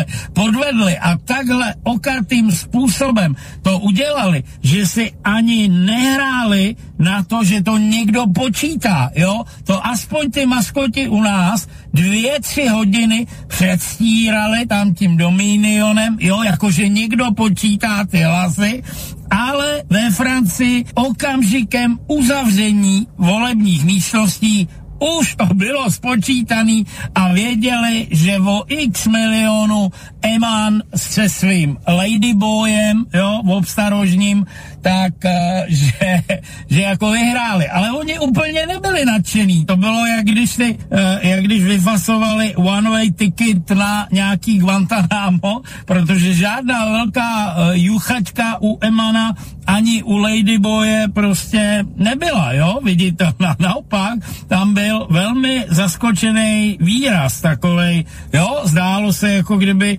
jim kapánek uh, tuhli rysy. Takže suma sumárum, uh, abych byl upřímný, nebyl jsem překvapen, jo?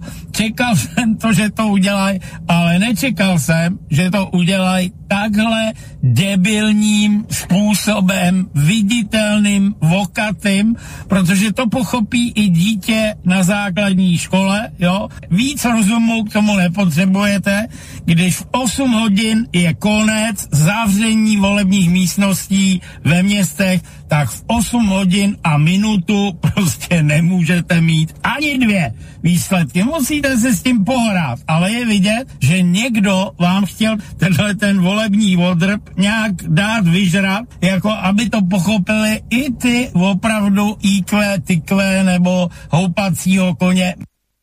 Takže toľko Pavel Zitko.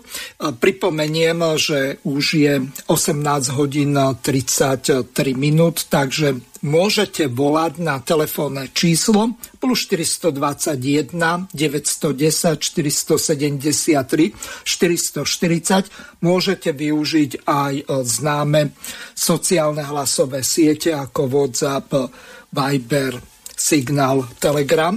Takže Pavel, teraz je vaša chvíľa, môžete dementovať, voľby boli spravodlivé, vyhral Macrona, nakoniec Výťaz berie všetko. Vo Francúzsku majú na rozdiel od Slovenska prezidentský systém niečo podobné ako je to v Spojených štátoch, aj keď je to v podstate parlamentná demokracia podobným spôsobom fungujúca. Takže Môžete to komentovať, nech sa páči. No víťaz berie všetko, to bola taká jedna pesnička veľmi zlávna od Aby. Áno, Ešte. winner take it all. Áno, áno. Takže ako, samozrejme ja berem tento názor, ako sme v slobodnom vysielači a proste tu každý má právo na nejaký svoj názor a ste ho pustili, takže mm. ja mám troška iný alecký výstup aj ho odprezentujem. Uh, mám iný názor ako, ako pán Zitko ste hovoril, ano. takže by som si ho dovolil povedať. Um, tie francúzske prezidentské voľby sú dvojkolové, pretože oni majú taký úzus, že keď 50% nezíska ten kandidát v prezidentských voľbách e, na prvý krát, tak vlastne musí sa ako, musí do toho druhého kola. To ešte myslím ani nebolo, tak vždy bolo to druhé kolo, aj teraz bolo to druhé kolo. E, musím povedať, že také veľká zmena tých francúzských prezidentských voľbách znamenali tie predchádzajúce prezidentské voľby v roku 2000 17, aj 5-ročné 5 obdobie, kedy vlastne e, sa zaznamenal taký ten rozpad klasických, klasických poetických strán z hľadiska ich vplyvu. Nemyslím ako, že fyzicky by sa rozpadali, ale to spektrum sa mm, urobilo také, že vlastne do tých prezidentských volieb e, do druhého kola v tom roku 2017 už nepostúpil žiadny kandidát tej relevantnej politickej strany, ktoré, ktorá 50 rokov formovala tú francúzskú politiku. To boli hlavne republikáni ako taká pravica a to boli socialisti štandardní socialisti, teda uh, francúzska lavica. A postupil tam vtedy vlastne Nováčik, uh, Emmanuel Macron do druhého kola s vlastným hnutím uh, pred republika a ktorý sa vtedy v tom čase tvári ako také liberálne, centrista teda oficiálne, ale viac inklinoval hľadiska tém a programov k takým tým liberálnym veciam a liberálnu spektru a potom vlastne Marine Le Pen, ktorá vlastne mala, mala takú tú konzervatívnu, konzervatívnu, ehm, konzervatívnu stranu.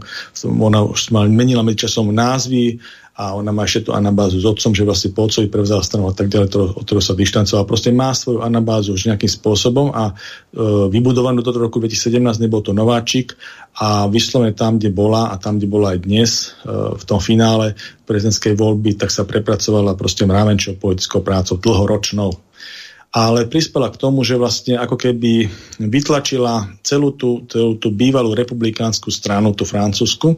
A zasa e, Macron, a o tom boli aj tieto voľby, vytlačil tú spektru tých zvyšných, zvyšných strán z hľadiska prezidentskej voľby, nie z hľadiska parlamenty volieb. Takže, e, a treba povedať, že ešte e, aj e, Melešon, to je vlastne ako taká lavica, nová lavica, tak ten vlastne tiež je človek, ktorý skončil na treťom mieste už v tých 2017 tých prelomových voľbách a takisto aj v týchto 2022 skončil na, druhom, na treťom mieste a takisto sa podpisuje pod to, že vlastne zrejme dochádza tieto voľby boli o tom, že potvrdzujú to, že dochádza k výraznému preskupovaniu aj politického života a politických strán v v politického spektra ako takého vo Francúzsku, už nie na pôdorise starých strán, to znamená, že by staré strany sa zmenil vedenie a tak ďalej, ale proste staré, staré strany zrejme idú do zániku postupného a vlastne e, dochádza k novému rozdielu tých politických strán. Uvidíme, ak, či to aj potvrdia túto víziu tejto parlamentnej voľby, čo budú za chvíľočku E, či vlastne e, Melenchon prevezme, prevezme takéto spektrum lavicové po, tej, po tých socialistoch, lebo uh, socialistický kandidát pani Hilado, Hilargo uh, v, v prezidentských voľbách dostala 2, okolo 2%, takže úplne ako vyhorela. A ešte môžem povedať, že republikánska kandidátka tej bývalej pravicovej strany, ktorá má veľké ambície, pani Pekere, Pekres, Pekrese, tak ona vlastne e, tiež získala nejaký 5%, čiže úplne oproti týmto vyhoreli v tom, tom, tom e, v prvom kole, pretože Emmanuel Macron získal 28%, Marine Le Pen 23% a Mélenchon 20%. Hej. Jediný taký ešte z takých nováčikov, ktorý v 22. roku sa nejako tam ešte dokázal presadiť bol e, Zemmour, Erik Zemmour, to bol vlastne bývalý poľský komentátor francúzsky, ktorý mal také veľmi by som povedal, oni hovoria, že radikálne, ale ja si myslím, že pomerne dosť prirodzené názory, e, konzervatívne, ale na francúzsku spoločnosť boli až také ako moc konzervatívne. A druhá vec má veľkú konkurentku Marine Le Pen, ktorá veľmi podobnú retoriku má a na tom politickom trhu, trhu je už o mnoho dlhší čas, čas, takže bola podstatne známejšia ako nositeľka tých tém a bola aj uveriteľnejšia ako nositeľka tých tém dlhodobo tej konzervatívnej máme, e, francúzskej politiky oproti tomu Erikovi Zemorovi. Takže Erik Zemor ako e, z hľadiska toho pelotonu bol štvrtý, ale mal už veľký odstup. Takže keď povieme vlastne ten prezidentské, prezidentské voľby e, smerom k tomu politickému spektru, tak osobne si myslím, že dochádza k preskupovému takému, že e, pán Melenchon zrejme v týchto parlamentných voľbách, a možno to potvrdí a uvidíme, e, ak dokáže, dokáže sa spojiť aj s um, francúzskými zelenými, čo sa snaží socialistami a komunistami, tak viem si predstaviť, že má šancu na to, aby uh, v tých voľbách, zatiaľ tam podľa prieskumov taká parita s tým, s tým kvázi pravicovým blokom, okolo 33% majú, že mohol by to, čo, po čom túži on, že by sa stal kvázi premiérom, mohol by to nastať, pretože e, ten blok by bol celkom zaujímavý z hľadiska parlamentných hlasov, lebo parlamentné hlasy e, je tam, e, je tam tejte sa nečíta, do toho, že víťaz bere všetko do tých prezidentských volieb.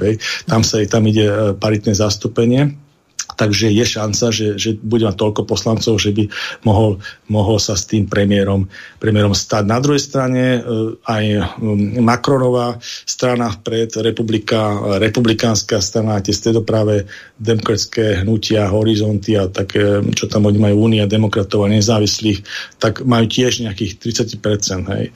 No a e, pani Le Pen tam má okolo okolo 20% zatiaľ tak vychádza v tých prieskumoch. Takže, takže uh, uvidíme, ak tie parlamenty dopadnú, by som povedal, ale zdá sa, že títo lídry, ktorí boli prvý traja v tých uh, prezidentských voľbách, tak ich strany zrejme budú najsilnejšie aj v tých, v tých parlamentných voľbách a na ktorú stranu sa ten jazyček váh pre, premostí a ktorý bude schopný zložiť Mm, tú svoju, tú svoju vládu a premiérskú podporu, tak to uvidíme to naozaj. To bude väčšia rotéria, ako boli, ako boli tieto prezidentské voľby. No a čo sa týka tých tém, uh, prezidentské voľby boli uh, v, tom, v tom finále prebehla jedna debata, takže tam sa tie všetky témy vlastne, uh, čo je vždy dobre, keď v tom štáte prebehne nejaká centrálna debata, lebo tam sa vlastne vie, o čom tá republika žije, akými problémami a, akými, a čo vlastne má na tých voličov, aké riešenia viacej oslovujú. Tak bola jedna debata, v zásade boli tam e, rôzne ako vnútropolitické veci. Vieme, že Francúzsko je veľmi sociálny štát, čiže mnohé tie veci smerom dovnútra, zabezpečenie tie, tie, tie sociálna starostlivosť a neviem, to, to napríklad zvýšenie veku do dôchodku, čo bol veľký problém z hľadiska a vznikol ten veľký odpor voči Emmanuel Macronovi a nakoniec to ustúpil. E, to bol ten problém s tými žltými vestami a tak ďalej. Takže takéto veci tam boli veľmi, veľmi ťažiskové, ale myslím, že, že nejaký tých, z tých kandidátov sa tam nechcel voči tomu nejakým spôsobom špeciálne vyhraňovať. Treba povedať, že Emmanuel Macron sa aj počas výkonu mandátu poč- posúval dosť do takých konzervatívnych vôd z hľadiska, uh, z hľadiska toho centristického na, na úkor tých liberálnych tém vnútropoliticky a e, Marine Le Pen zasa naopak uberala z takého svojho radikalizmu voči Európskej únie, voči Severoatlantskej aliancii a postupne, postupne tie, tie pozície e, vymehčovala. Takže takto sa nakoniec dosť ako aj približovali v tej záverečnej dikcii, ale predsa tam ostali nejaké, nejaké rozdiely, napríklad ako e, ohľadom toho, že ona chcela predsa len väčšiu autonómiu pre Francúzsko v Európskej únie, hlavne Severoatlantskej aliancie Naopak Emmanuel Macron má, má tú európsku víziu Francúzska a takisto smerom k tým spojencom.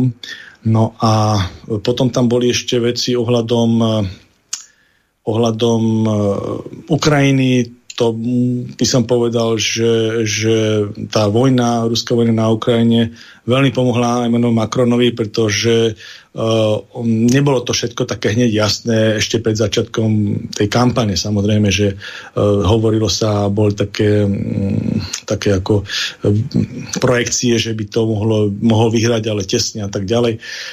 len došlo potom k tomu, že boli tam aj nejaké, nejaké aféry smerom k Emmanuelu Macronovi z hľadiska jeho výkonu exekutívy, kde bola napríklad aféra ohľadom ohľadom e, jednej spoločnosti, ktorá, ktorá mala zabezpečovať e, také dačo, ako keď minister Mikulec vyberal inventovú agentúru na zabezpečenie migračného toku, pritom mal vlastných ľudí na ministerstve, ktorí vlastnými silami to mohli nejakým spôsobom realizovať, tak niečo podobné sa stalo vo Francúzsku, tzv.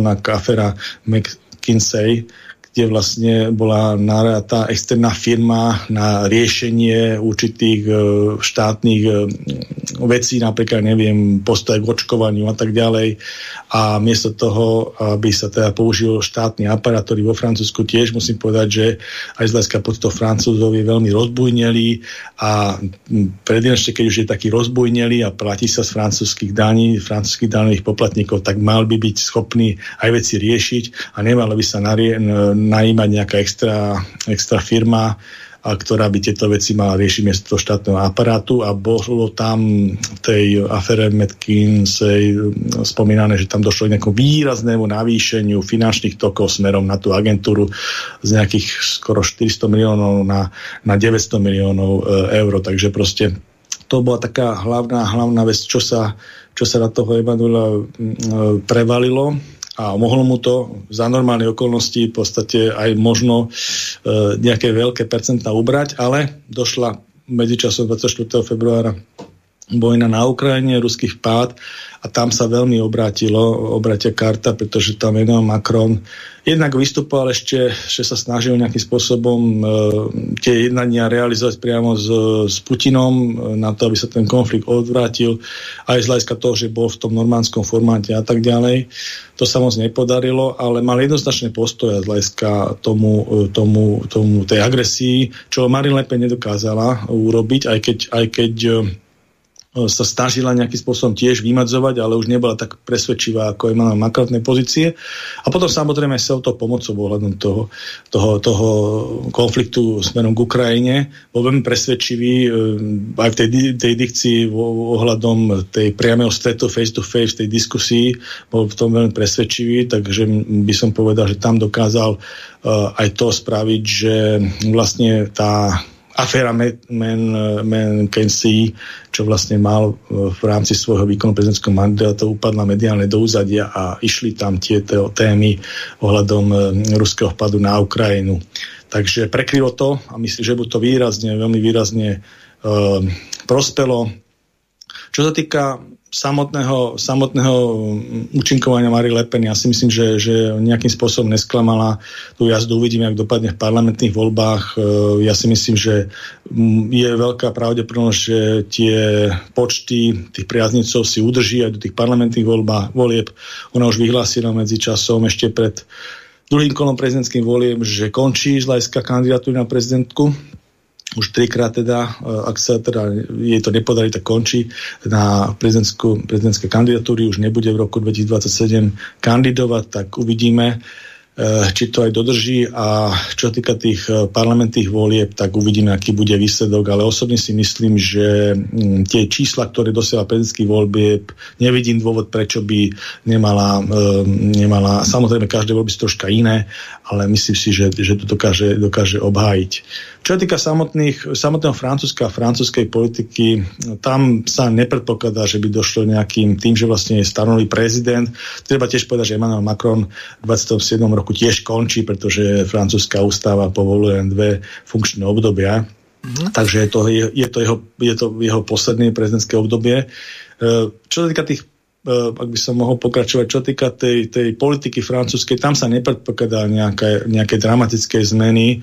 Uh, treba povedať, že keď som hovoril, že posúva sa k smerom tým konzervatívnejším hodnotám, aj keď vo Francúzsku by som skorej povedal, že tie konzervatívne hodnoty sú hlavne republikánske hodnoty, lebo francúzska spoločnosť je pomerne dosť sekulárna ale no, posúva sa smerom napríklad k tomu, čo som chcel v tej ďalšej téme, ak na to vidie čas hovoriť, eh, k teórii vymazávania, čo, čo je takým signifikantným faktorom politiky progresivistických síl a tých neomarxistických síl.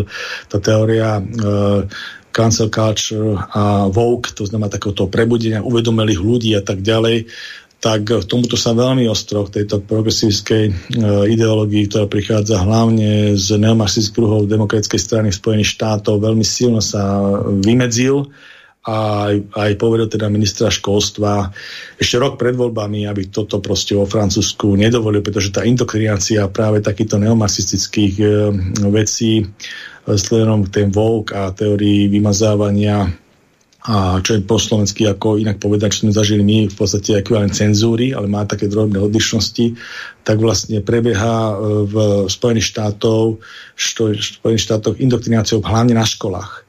A je to vidno, že to vlastne prechádza tým školským systémom a najviac je to už potom vidno na tých vysokých školách, kde vlastne vyslovene e, tie neomarxistické bojovky tam všelijaké proste sa prejavujú veľmi militantným spôsobom k iným názorom. A zažili sme vlastne aj to hnutie BLM, to na čiernych životoch záleží, kde vlastne no, tí, títo ľudia dokázali útočiť e, na, nielen na ľudí s iným názorom, ale aj na symboly, symboly historické, pretože mm, rôzne sochy rôznych dejateľov, aj amerických dejateľov, ktorí majú prezidentov, ktorí mali v dejinách s tým, že vlastne oni sa na tie dejiny pozerajú, e, na tie dejiny minul, alebo na tú minulosť sa pozerajú optikou dnešnou, hej, čo je absolútne proste zmetúce, je to chaotické, je to, je to aj nespravodlivé. Nemôžeme posudzovať ľudí, ktorí žili a ich činmi pred 150 rokmi dnešnou optikou. Hej. Takže oni v tom čase, tie sochy sa nedávajú náhodou, ale pretože že pred tými 150 rokmi v rámci tej danej dobovej spoločnosti oni predstavovali neskutočný pokrok, už aj s tými názormi, ktoré mali. Ale samozrejme to boli dobové názory, takže v niektorých veciach sa optikou od tých 150 rokov proste líšia, ale nemôžeme ich posudzovať touto optikou, kdežto práve títo neomarxisti posudzujú ako, že je to chyba a preto vlastne bol tam ten problém, že sa tie, tie e, sochy v Spojených štátoch rúcali, to znamená, ako keby ste popierali celé svoje korene. Naopak došli kontrapunktu s americkými konzervatívcami, republikánmi a tam boli proste tie veci, ktoré musel zastaviť až prezident, terajší prezident, vtedajší prezident Donald Trump, ktorý spravil ten výnos známy, že tie poškodzovania proste bude trestať väzením a tu teda celé, celé to hnutie hľadiska poškodzovania svoch e, amerických skončilo. A Enom, Enom Markel toto videl samozrejme v tom čase pred tým rokom, takže jednoznačne sa vyhranil. Čo musím povedať, že že e, nejakým tým e, európskym neomarxistom v iných štátoch proste nebolo celkom, nebolo celkom pochutí a bol to taký prejav jednoznačného konzervatívneho príklonu aj Emanuela Macrona. Takže on sa tiež v rámci toho centristického pôsobenia vo funkcii prezidenta republiky opúšťal troška ten, ten liberalizmus, ktorým pôvodne nastupoval v 17. roku, lebo treba povedať, že programov v tom čase republika pred bola viac liberálna ako, ako konzervatívna, jednoznačne ako. Takže ten centrizmus bol troška metúci, ale počas toho, toho, toho vývoja povedzky sa, sa posunul.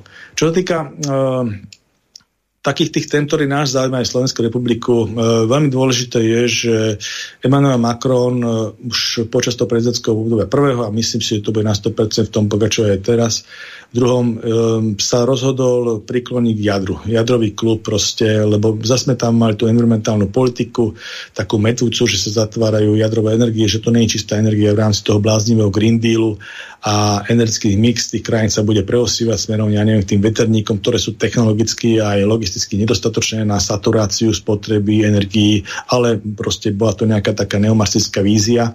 No a zatvárali sa v tom, v tom prípade v týchto západných krajinách a tlačilo sa teda aj k nám e, do Strednej Európy tá tendencia, že mali by sme proste jadrovú energiu opustiť a tak ďalej a tak ďalej. Čo ináč pre Slovenskú republiku z hľadiska energetického mixu by bolo extrémne smrtiace. No ale proste došlo k takému, v Nemecku sa to napríklad deje, ale už sú náznaky aj opačného trendu, špeciálne nástupom novej vlády a ďalšia vec e, je aj tento konflikt.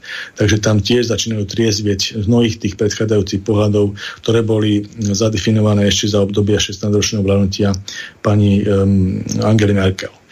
Uh, takže, takže jednoznačne sa priklonujú, že Francúzsko, ktorý náš bere 70% energií z jadra, a má okolo takmer 60 jadrových elektrární, tak proste ťažko investuje do, do jadrovej energetiky bude stavať nové reaktory, bude stavať nové jadra. Oni majú obrovské množstvo firiem, ktorým sa, ktorým sa týmto jadrovým výskumom, výskumom zaoberajú od CA po Oráno, to je ťažba, spracovanie uránu, jadrový výskum majú v tej CA, potom majú Framatone, to je zase výroba reaktor odpadu a EDF robí výstavbu a prevádzku tých elektrární. Takže oni majú celý ten komplex, robia experimentálne reaktory, kde sú, je participácia vlastne celého sveta na, na nových e, vyvíjaní nových tých super bezpečných palivových článkov a tak ďalej. Takže je to celá veda okolo toho. Je to veľmi dobrá vec. Určite aj Slovenská republika je, je členom tohto jadrového klubu aj politicky, aj teda verím tomu, že sa to takýmto spôsobom bude aj v rámci európskych riešení keď nové reaktory, tak určite by sa mali stavať v rámci Európy aj z bezpečnostného hľadiska iného, aj komerčného samozrejme. Je to dobre, keď to máte vo vlastných výrobných linkách v rámci EÚ. Takže by sa mala, mala Slovenská republika rozvíjať týmto spôsobom, tý, touto, touto jadrovou energetikou. A je tu aj predpoklad, že aj Nemecko, ktoré nejakým spôsobom bolo na opačnej strane toho jadrového klubu EÚ, vplyvom tej zmeny situácie na východe, a týchto, týchto nových, nových skutočností e, dochádza k, k prehodnocovaniu takého striktného zatvárania tých jadrových elektrární a tak ďalej, pretože zistili, že proste ten energetický mix v tej zmene situácii by bez toho jadra nedali, takže, takže to je tiež ďalšia vec. Takže to predpokladám, že komerčne tu nebude, nebude v tomto problém. Emmanuel Macron mal aj mal aj dikciu e, spoločnej bezpečnosti, on mal takú, takú víziu európskej armády a tak ďalej, ktorá bola troška tak sprevádzaná s takým určitým posmeškom, že v rámci Severoatlantickej aliancie by sa mala robiť nejaká európska, európska armáda a ono tam boli také výstupy, že nejaká tá jednotka s 5000 vojakmi a tak ďalej. E, treba povedať, že e, skorej, skorej to pôjde do nejakej racionálnejšej podoby. Zasa do toho zasiahol m, tento konflikt na Ukrajine, kde vlastne sa zistil, mimo iné aj Slovenská republika, to zistila, že e, z hľadiska nejakej e, hrozby takéhoto rozsahu proste e, tá, tá naša bezpečnosť a bezpečnosť ako celej aliancie a európskych štátov a tak ďalej nie je celkom pokrytá, ako by mala. Keď zoberieme aj Slovenskú republiku, my to vidíme v tých krízach, že vlastne slovenská armáda v podstate neexistuje. Keď zoberete komparácii, ako sme vyzerali v počtoch a vo výzbroji v roku 90, keď, alebo 92, keď sa delila Československá republika a ako vyzeráme dnes, tak to je proste obrovský rozdiel. Hej, že keď sme mali v rámci federácie e, tisíc tankov a 153 skáčov na Slovensku, hej, v rámci podielu toho tretinového a, a mali sme 60 tisíc bráncov a 6 tisíc rezervistov, tak e, dnešným pohľadom, keď tam nejaké 3 lietadla a 3 tanky a ja neviem, či 13 tisíc duší tam nemáme a z toho polica funkcionárov, tak ako e, je to obrovský rozdiel. Hej. A keď si porovnáme fínsku armádu, čo je vlastne 5,5 miliónový štát, neutrálny, ktorý, ktorý má ambíciu teraz vlastne 12.5. dáva prihlášku do NATO, tak to sú neprovateľné počty, čo fínska armáda má, má 5,5 miliónový národ a má 300 tisíc ľudí v zbraní permanentne a má 1 milión alebo nejaký 6, pardon, 700 e, tisíc rezervistov, to znamená 300 tisíc plus, plus 700 majú miliónovú armádu, nehovoria od výzbroji, ktorú majú a jak to majú rozložené. Takže proste my naozaj to môžeme vyčítať všetkým vládam, ktoré na Slovensku boli, že keď došlo vlastne k nejakej bezpečnostnej hrozbe, tak my a Slovenská armáda nebola schopná tieto veci zabeštelovať, hej, za, zabezpečiť tú krajinu a museli nám dosť pomôcť Holandenia, e, Nemci, Američania a tak ďalej. Takže to je veľká hamba tých prechádzajúcich vlád, vrátanie Petra Pellegrino, Roberta Fica, Mikola Sudurindu, Mečera a tak ďalej. Takže proste a vrátanie aj súčasného. Takže a takisto aj čo týka zdravotnej krízy. Bola tu nejaká zdravotná kríza a tam to, čo sme hovorili, že vlastne my tú zdravotnú starostlivosť e, máme veľmi slabo pokrytú, nemáme tu nemocnice, sme tu na roku s nemocničným fondom a lôžkovým a technickým zabezpečením štátnych nemocnic tej základnej kostry, ktorá má naplniť tie ústavné garancie ktorom dávame tomu obyvateľstvu, tak máme to v dezolátnom stave. A tá pandémia to krásne ukázala, hej? že máme vlastne nemáme žiadne rezervy a tie ostatné štáty sa s tým o mnoho lepšie vysporiadali. A to je ďalšia systémová vec tých predchádzajúcich vlád, ktoré nemali toľko chokmesu, aby nejakým spôsobom to dali do poriadku. Takže tie krízy ukázali u nás, že vlastne v týchto veciach, veciach ďaleko zaostávame aj s tým našim bezprostredným okolím, aj s tým našim civilizačným okruhom. Takže ja si myslím, že keď sa na budúce bude zase na Slovensku voliť parlament, tak ľudia by nemali už konečne rozhodovať emočne a základe nejakých histrionských všetkých poruch, ale mali by čítať tie programové veci naozaj, čo s tým štátom tí ľudia chcú a či sú uveriteľní z hľadiska toho aj predchádzajúceho života a tak ďalej, tých svojich postojov a odborností, aby boli schopní to realizovať. Lebo jedna vec je o tom rozprávať hej, a kričať, že sa neviem, kradne a tak ďalej a potom druhá vec, keď už tam nastúpim, tak neviem zabezpečiť tú spravodlivosť alebo nejaký iný posun v obrany alebo toho zdravotníctva. Takže to je veľmi, veľmi dôležité. Ale vrátim sa k tomu Francúzsku. Takže tá jadrová energetika... Týka... Ešte. Máme tu niekoľko otázok, aby týkajú sa aj najmä Francúzska, tak ja ich prečítam. Na prvú ste poslucháčovi Ivanovi e, zodpovedali. Pýtal sa, že koľkokrát môže Macron kandidovať, že či tam platí ten náš alebo americký systém, že len dvakrát. A druhá otázka sa týkala volebnej účasti, ktorá podľa nášho poslucháča Ivana bola nízka. Tak on sa pýta, aká bola účasť v prvom kole a v druhom kole ak eh, si pamätáte na toto. Takže... To tu nemám, nemám zapísané, ale bolo myslím okolo tých 60%, takže bola ako nižšia v priemer, keď to spriemerujem za tie 60-65% bola taká štandardná, tak boli časy, keď mali aj 70-75%, ale ako uh, treba povedať, že um, ten, možno keby sa tam dostal iný, iný protikandidát e, k smerom k, k tej Marine Le Pen, hej, tak by to bola dramatickejšia mobilizácia ale, ale mnoho ľudí proste sa rozhodlo, boli také vystúpenia, že e, napríklad Mélenchon, čo bol taký najsilnejší kandidát z toho tretí bol vlastne a z toho, z toho prvého kola, tak vlastne on menovite nepodporil nikoho, hej, čiže vlastne ako nemobilizoval svojich voličov. No skôr ale, opačne, ale... on odporúčil, aby nevolili Lepenov, čo bolo... No áno, Mm-hmm. Áno, odporúča, aby nevolili Lepenovu, ale nepodporil Emmanuela Macrona. Čiže proste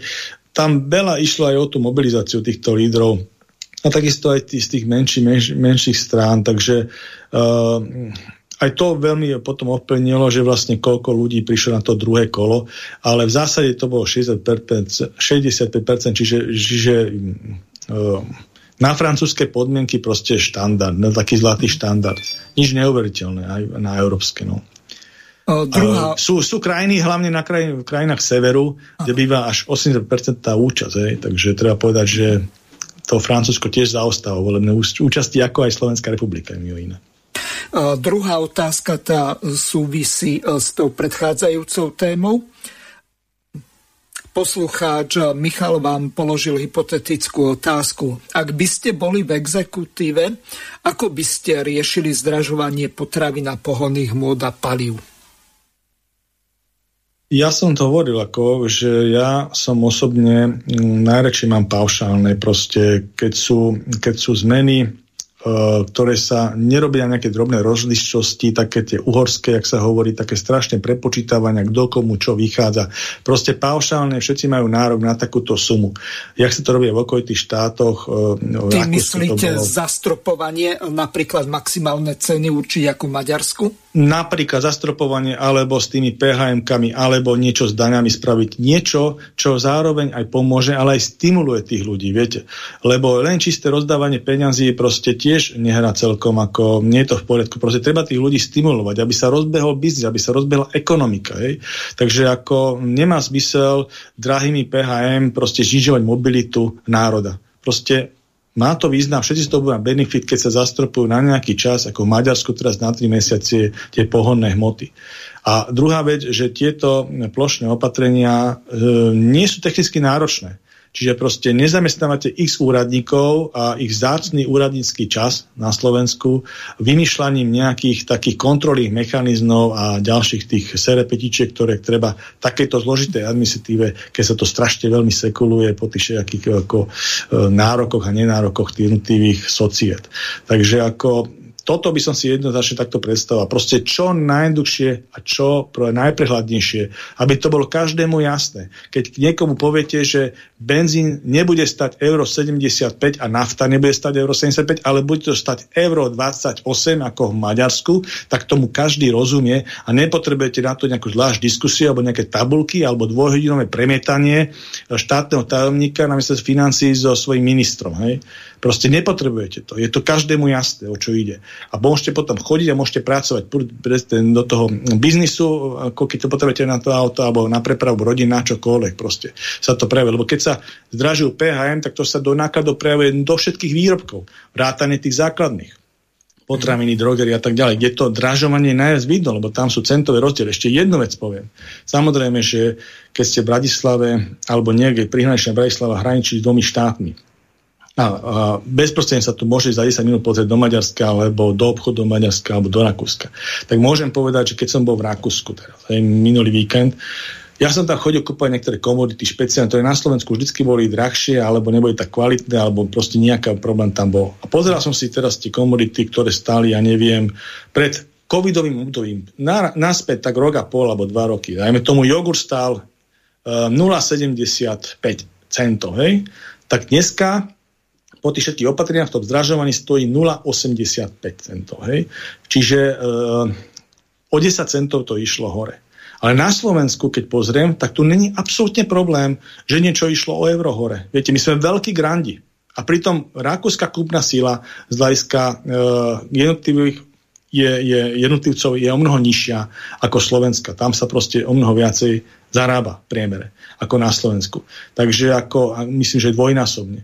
Takže ako, ale čo sa týka toho spotrebného koša, tohto elementárneho, tak proste je tam veľký, veľký rozdiel. A toto ma tu veľmi, veľmi mrzí. Hej? A druhá vec, že v Rakúsku, ale aj v Nemecku sú veľmi silné spotrebiteľské združenia. Tam proste, e, čo na Slovensku není, napríklad je to veľká chyba.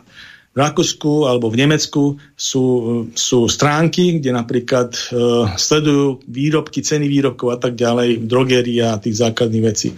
A keď niečo napríklad, že zmení cenu výrazne, neadekvátne, alebo urobí takú vec, že nezmení cenu, ale zmenší gramáž alebo obsah militroch výrazne, tak proste to na tú stránku dajú, akože je to šídenie a to má, to má milióny sledovateľov, hej, že proste tým pádom skončí predaj toho výrobku, tam nemusí byť ani nejaký externý zásah, nejaké štátnej moci alebo tak ďalej, hej. To je veľký rozdiel. To má takú silu. A toto mi to, čiže to je aj sila tej spoločnosti, že vlastne nejakým spôsobom funguje. Takže e, tu naozaj máme ešte veľa, veľa čo robiť, aby sme tie dobré veci nejakým spôsobom aj prevzali, aj tú iniciatívu prevzali. To všeobecne uh, by som povedal. Napríklad v Rakúsku. Uh, u nás sa demonstrovalo veľmi proti, proti epidemickým opatreniam. Hej? To je o tej nastavení spoločnosti. A u nás sa demonstrovalo takým spôsobom, že boli relatívne maličké výtingy, okrem takých, že 17. november, myslím, bol taký silný, mm. keď tam došlo viacej ľudí, ale ináč to boli také malé mítingy. A potom sa chodilo, chodilo sa do tých uh, obchodov a tam sa demonstratívne nešlo s rúškom alebo také, čo by sa nejaká konfliktná situácia, potom sa to riešilo a tak ďalej. V Rakúsku boli také isté opatrenia, ale taká konfliktná situácia tam nenastávala, ale každý týždeň vo Viedni bola niekoľko stotisícová demonstrácia, kde sa proti tým opatreniam demonstrovalo. Proste natvrdo, nikdy to nebolo zakázané ako u nás to zhromažďovanie. Občas tam chodili ako kontrolovať nejaké, ale proste keď tam máte 100 tisíc ľudí, tak proste tí policajti ako veľa toho nenamútili a vrátili sa naspäť, dodržiavali epidemické opatrenia a protiepidemické a zasa išli demonstrovať. A to sa tam opakovalo až dokiaľ nedošlo, nedošlo k ich zrušeniu.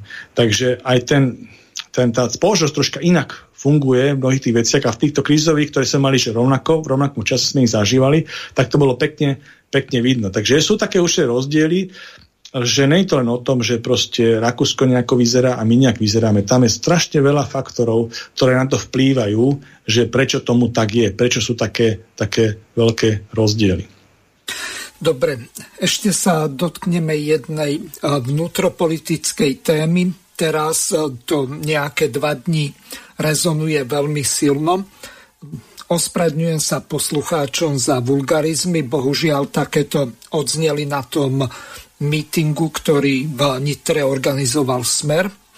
Odznelo tam niekoľko veľmi závažných eh, vecí a teraz rozplývala sa napríklad pani Cigániková, útočila na Beňovu a tak ďalej. Tak si to vypočujeme a potom to komentujete.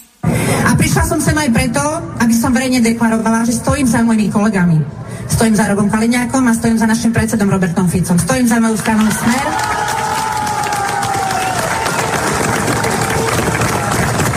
A budeme sa byť do poslednej chvíle. Čím je človek väčšia prostitútka, čím je väčšia kurva, čím je väčší lotor, tým je to väčšia celebrita. Na pani prezidentku včera údajne zaznievali nejaké nádavky. Americká! Americká! Americká! Na našom prvom majovom stretnutí v Nitre, takže aby tomu tak, ja som to naozaj nepočula. Americká! My zaznievali na mítingoch aj keď nesúhlasíme, povedzme, s jej politikou, Tá americká panička Čaputová, neznamená to, že niekto má právo vulgárne ju uražať. prostitútka, kurva, Takže príjmite prosím pani Čaputová moje ospravedlnenie za tieto nepekné slova. Nenechajme si zobrať pravdu o Kuciakovi, ako príde pravda o fašizme na Ukrajine. Pekný deň. Prajem pekný deň z Bruselu, práve idem zo zasadnutia frakcie európskych socialistov. A chcela by som len povedať veľmi krátko, pretože viacej novinári mi telefonovali ohľadne vyhlásení e, poslanca alebo europoslanca Poláka. Takže frakcia európskych socialistov vôbec nikdy neuvažovala o tom, že by suspendovala smer. Ja som dneska kolegov oboznámila so situáciou, diskutovali sme o tom, vyjadrili nám podporu s tým, že presne tak, ako som hovorila v minulosti, my nezasahujeme nejakým spôsobom do vyšetrovania, ale nesúhlasím s tým, aby v rámci vyšetrovania bol líder opozície e, väznený v kolúznej väzbe, pretože on nikam neuteká, Robert Fico je na Slovensku, môže chodiť vypovedať a toto všetko je len politický boj. Chcela by som tiež povedať, že e, zajtra budem mať Robert Fico e, videokonferenciu s predsedom strany európskych socialistov a po nej vás budem informovať aj o ďalších stanoviskách strany európskych socialistov. Palko, otázka na vás. Čo sa to vlastne deje? Nejako sa nám to vymyká z rúk, alebo vulgarizuje sa tá politická scéna. Ja som niečo takéto s výnimkou nejakých tých eh, kotlebových eh, mítingov, keď eh, bolo, neviem, 8 či 10 tisíc, keď vykrikovali z hodov okolností na pani Beňovú, že je niečo podobné ako na pani prezidentku. Veď my by sme mali mať, ak je tá hlava štátu akákoľvek nejakú úctu už aj k tomu postu, tak zvolili si ju. No, získala 27% zo všetkého počtu voličov, tých 4,4 milióna. No tak dobre, je tam. Nikto nebol lepší, nikto nezískal viacej. To, že si postavili proti kandidáta smeráci Kotlebu, aby Ševčovič sa dostal do druhého kola, tak to je ich chyba. Ale čo sa týkalo ďalších vecí, tak toto je už úplný suterén. Ako sa vy na toto dívate? No, dosť podobne. Ako, samozrejme, že tá poľská scéna sa vulgarizuje už nejaký piatok. To neboli len tieto vystúpenia.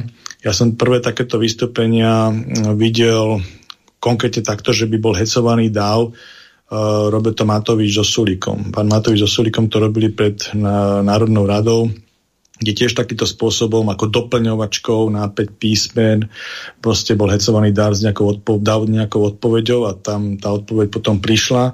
Takisto e, videl som video aj s pánom Kotlebom, kde vlastne tiež na nejakou manifestácii vlastne dal, doplnil e, takéto handlivý výraz nejakého oponenta, už neviem, aký tam bol. No, to bola Monika Beňová z hodov. Áno, a potom vlastne toto zaraz zase vyšlo z mítingu e, Smeru, kde, kde vlastne iniciatíva toho, toho rozduchávača, toho davu prevzal pán Blaha, no a tiež tam doplňovali nejaký handý výraz sa na prezidentku.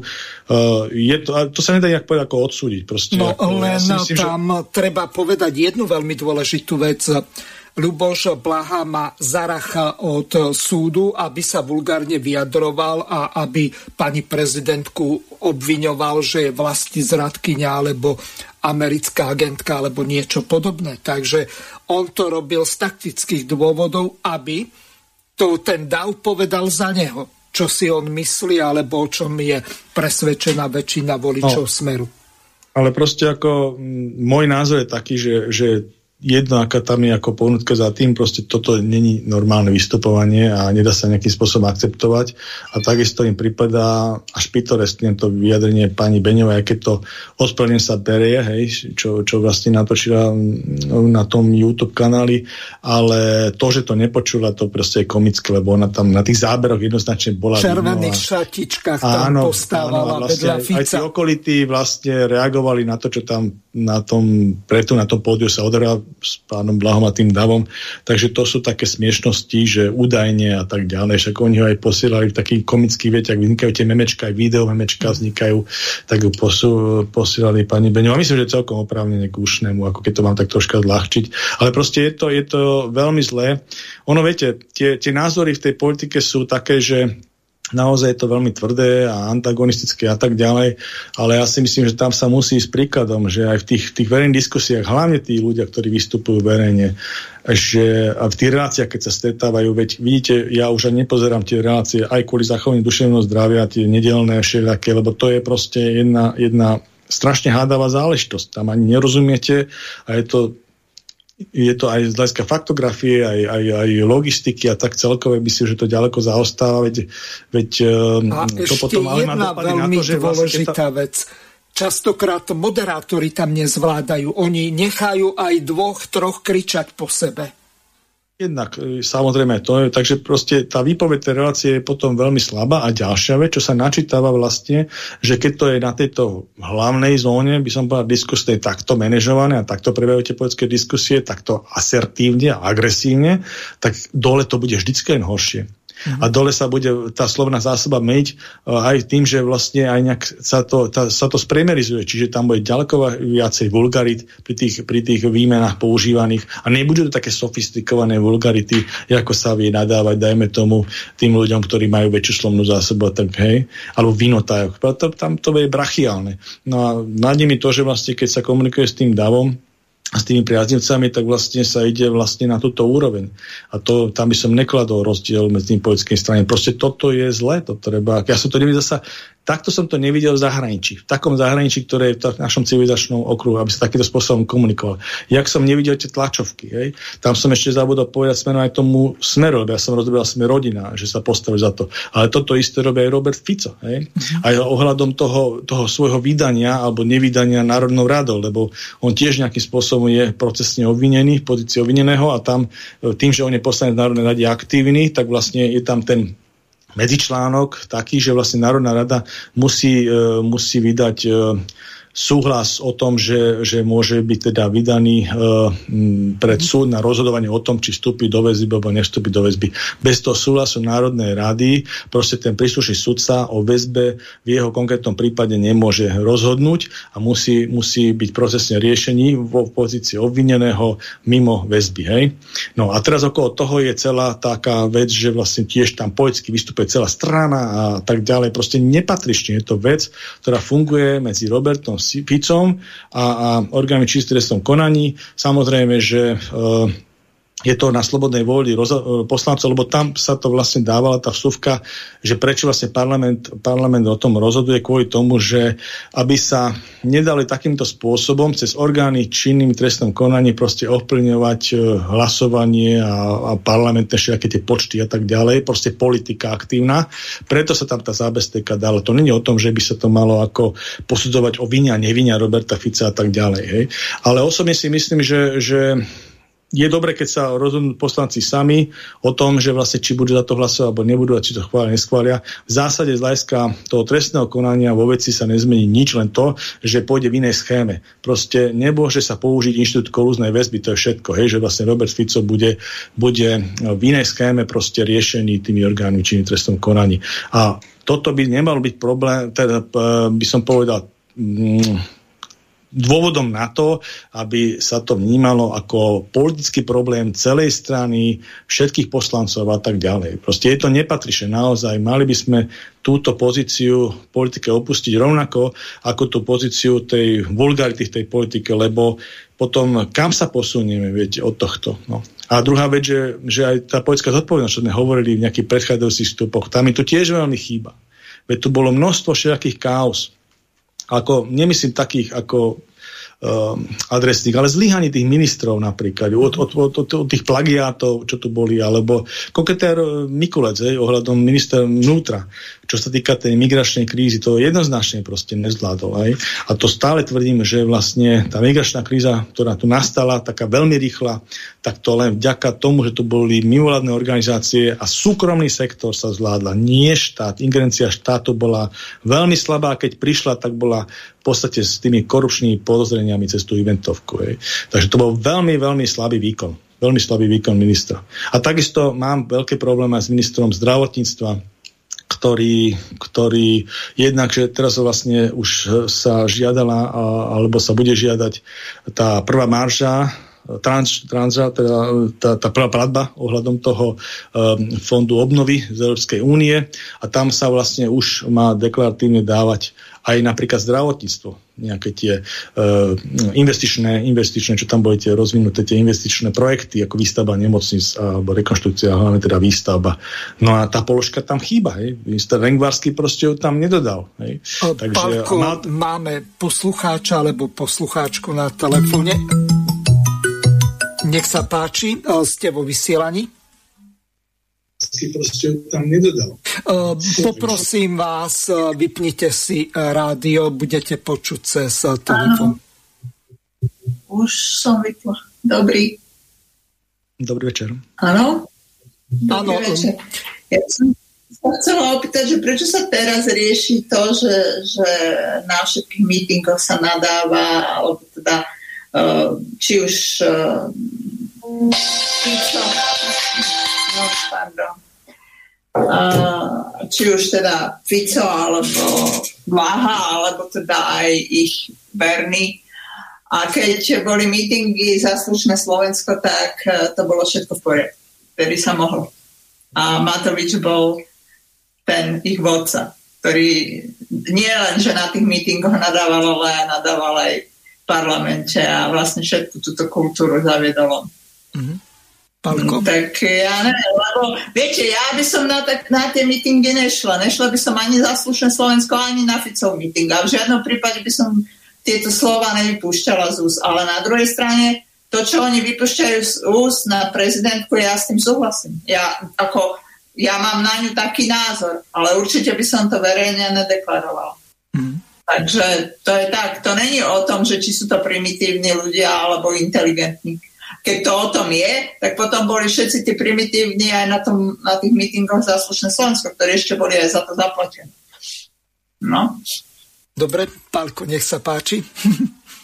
No nie, pani posluchačka, že mm, keď ste nás podrobne počúvali, tak ja som hovoril o tom, že vlastne prvý, prvý takýto stres tou vulgaritou, keď sa doplňal také handlivé slovo, bol vlastne meeting, ktorý mal pán Matovič s pánom Sulíkom. Ja už neviem, aká to bola príležitosť, čo to bolo zhromaždenie ľudí, bolo to pred národou radou, také video som dostal, videl som ho a takisto som videl video s pánom Kotlebom a takisto som videl video s smerom pánom Blahom a pánom Ficom.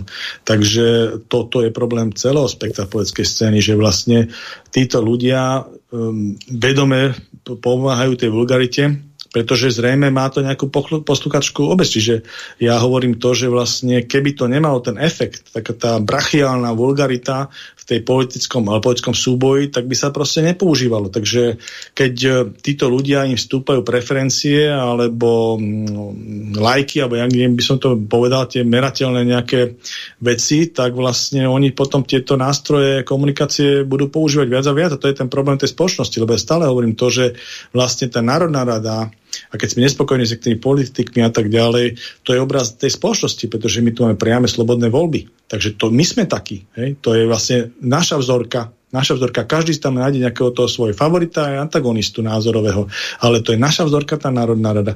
A keď vlastne my budeme sa rozhodovať pri volení tej Národnej rade na základe takýchto prejavov, takýchto handlivých a tých hate speech a ja neviem čo všetko, tých hecujúcich a vulgarity, tak proste taká bude tá politika o svojom prejave. A nehovoriac o tom, že jak sa bude o tých veciach rozhodovať, lebo mnohí ľudia napríklad volili aj toho Matoviča, okrem toho, že to bola silná korupčná vec, tak aj ako do srandy, viete, že ako no, uvidíme, čo to dá, no ale potom nikto nevedel, že vlastne keď sa volí zo srandy a volí sa nepripravený človek, ktorý to nedeklaroval, programoval, to treba povedať, že Matovičové hnutie Olano nedeklaroval, nemal nejaký super program alebo proste ľudí, ktorí by to prezentovali ten program, oni mali proste tú emóciu, hej, tom bol dobrý. Marketingu, povedzko, tak v prezentácii tej emócií ale keď prišli vlastne také obdobie, že vlastne bol zvolený a došli tie extrateritoriálne vplyvy, ktoré sme nejakým spôsobom nedokázali ovplniť, ale výrazne sa nás dotkli ako tá pandémia a teraz vlastne tá e, ruská vojna na Ukrajine a má to významný náš vplyv, tak vidíme, že vlastne oni nevedia, nevedia príjmať reálne opatrenia, ktoré by tomu štátu pomohli, ktoré by pomohli v tých, týchto náročných obdobiach. A vidíme to v komparácii s tým okolím, že tam to dokážu tie vlády realizovať. Takže naozaj si myslím, že musíme niečo aj vo svojich veciach zmeniť. Keď o tom voličovi sa nič nehovorí, ale myslím si, že je to veľmi dôležitá účasť toho v tomto programe, že vlastne tá vzdialenosť, tá, tá schopnosť toho nejakého úsudku uh, musí byť ďaleko lepšia pri tej samotnej voľbe, lebo potom to má takéto dopady. Ja tu mám jednu takú krátku ukážku. To bolo bezprostredne potom, ako Igor vyhral voľby a e, čo bolo prvé e, zasadanie poslaneckej snemovne, tak tam tuším, že vtedy, alebo vtedy sa príjmalo programové vyhlásenie vlády, tak vtedy Igor povedal toto tým myslím Matoviča. Bývalý pán predseda vlády Robert Fico, že tu snaží variť z vody, z každého nejakého našeho krôčku robí veľkú bublinu a strašiaka. Straší ľudí, demoralizuje tých ľudí. Je jednoducho nehodné. Na jeho mieste by som tichučko šúchal s nohami a čakal na to, kedy mi Naka zaklope na svoje dvere. Takže sme počuli, Igor, si plní svoj volebný program, aby Ficovi e, zaklopali na dvere. Čo je to za idiotina? Veď on nie je opozičný politik ani nejaký zoropomstiteľ alebo neviem čo. Veď e, politika to je v podstate aj keď je to vojna inými e, spôsobmi ako vedenie vojenskými operáciami, ale v podstate on sa na to nedíva v zmysle nejakej polemiky. Tu ide o tvrdú pomstu za niečo, čo jemu osobne ten Fico neurobil. Takže kde je tu nejaká taká logika, pretože politika by sa nemala robiť nejakým nevraživým spôsobom, zničiť toho e, svojho politického súpera. Áno, tam je dôležité, že vlastne v týchto politických veciach tu prebieha takáto retorika. Samozrejme to tomu a potom aj vo, vzťahu k tomu konaniu jednotliví aktéri, aj Robert Fico potom vyčíta a vlastne tie svoje obvinenia, ktoré má reálne podané cez tie nezávislé orgány, orgány činné som konaní a tak ďalej, dozorového prokurátora v tom prípravnom konaní, tak on to potom abstrahuje vlastne na toho Matoviča, využíva to vlastne takéto jeho, jeho dikcie. Ale treba povedať, že toto sa asi celkom z tej politiky nebude vynietiť, pokiaľ sa bude toto týkať tieto trestné konania politikov, ale tu je veľmi dôležité potom činnosť tých nezávislých orgánov a ich postup. Hej? A ten musí byť exaktne ako aj po formálnej stránke, aj po každej inej, proste bezchybný a nezávislý a za to si garantujú oni, to znamená tie orgány činné v trestnom konaní plus um, dozorová generálna prokuratúra a špeciálna prokuratúra poťažme v tých niektorých špecifických veciach a samozrejme súdy. Hej. A politici toto budú robiť, to zase si myslím, že hm, nejakú takúto ambíciu ani nebudeme mať upravovať to. Proste politika je veľmi tvrdá, tam sa bude rozprávať čokoľvek aj v rámci slobody slova, ale dôležité je, že keď to bude významene v konaní v tomto súdnom hej, alebo trestnoprávnom, tak vlastne tam garanciu za ten celý proces, za tú legitimitu toho procesu a spravodlivý proces prevezmú tie nezávislé orgány a tie nemajú čo sledovať vyjadrenia politikov takých onakých a hen takých, hej, proste tam oni majú svoju zodpovednosť za to, lebo tá ich menovacia, tú zodpovednosť oni brali dňom menovania a potom vlastne je to už len na nich, hej, a oni sa to berú zodpovednosť. Takže toto je jediná cesta. Tam si myslím, že politici v tomto smere nebudú lepší. Tam je ten tlak, že vlastne, ktorý som hovoril, že my začneme pri voľbe posudzovať tých ľudí aj z hľadiska ich prejavov, nie len z hľadiska, ja neviem, ešte nejaké iné sympatie, ako vyzerajú, alebo čo, čo chcú prejaviť. Aj prejavy, pretože aj nesúhlas sa dá prejaviť slušne. Ja si myslím, že krásny príklad je tá naša relácia. Však viete, Mirko, že my v mnohých veciach máme úplne antagonistické postavenie, ako názorové a tak ďalej. A napriek tomu si tu nám vieme podebatovať, napriek tomu sa tešíme na, ďaká, na ďalšie vysielanie a proste, a to je tiež príklad, že vlastne aj tí ľudia, čo nás počúvajú, tak ako vidia, že, že sa to proste dá. Hej? A v konečnom dôsledku sa povedia, áno, bolo to niečo inšpiratívne, alebo sa prikladám v tom, ktorom názore na nejakú tú stranu, ale nemá zmysel si tu nadávať alebo nadávať niekomu inému. A to myslím, že aj tá politika, to sa musí, niektoré veci sa proste musia upratovať z hora.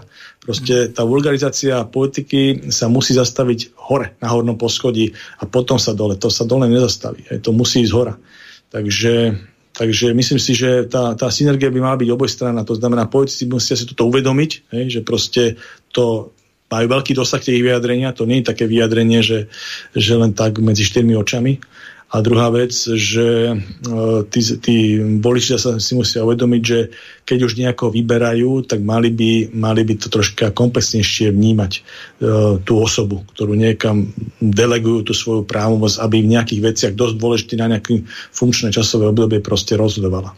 Takže je to taká obojstranná synergia, ale vravím, že tá politika tam vidím, že by ta, tam malo vyvinúť tejto veci väčšie úsilie. To proste takto to nemôže ísť ďalej.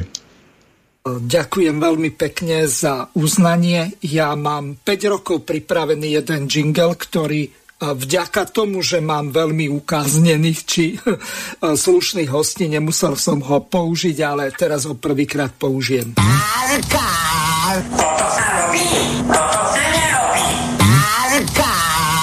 Takže uh, lúčim sa s vami a teším sa na reláciu o 4 týždne politických rozhovoroch s doktorom Pavlom Nemcom. Do počutia. Do počutia. Vysielací čas dnešnej relácie veľmi rýchlo uplynul, tak sa s vami zo štúdia Banska Bystrica Juh lúči moderátor a zúkar Miroslav Hazucha, ktorý vás touto reláciou sprevádzal. Vážené poslucháčky a poslucháči, budeme veľmi radi, ak nám zachováte nielen priazeň, ale ak nám aj napíšete vaše podnety a návrhy na zlepšenie relácie, lebo bez spätnej väzby nebudeme vedieť relácie zlepšovať, za čo vám vopred veľmi pekne ďakujem. Do počutia. Táto relácia vznikla za podpory dobrovoľných príspevkov našich poslucháčov. I ty sa k ním môžeš pridať. Viac informácií nájdeš na www.slobodnyvysielac.sk Ďakujeme.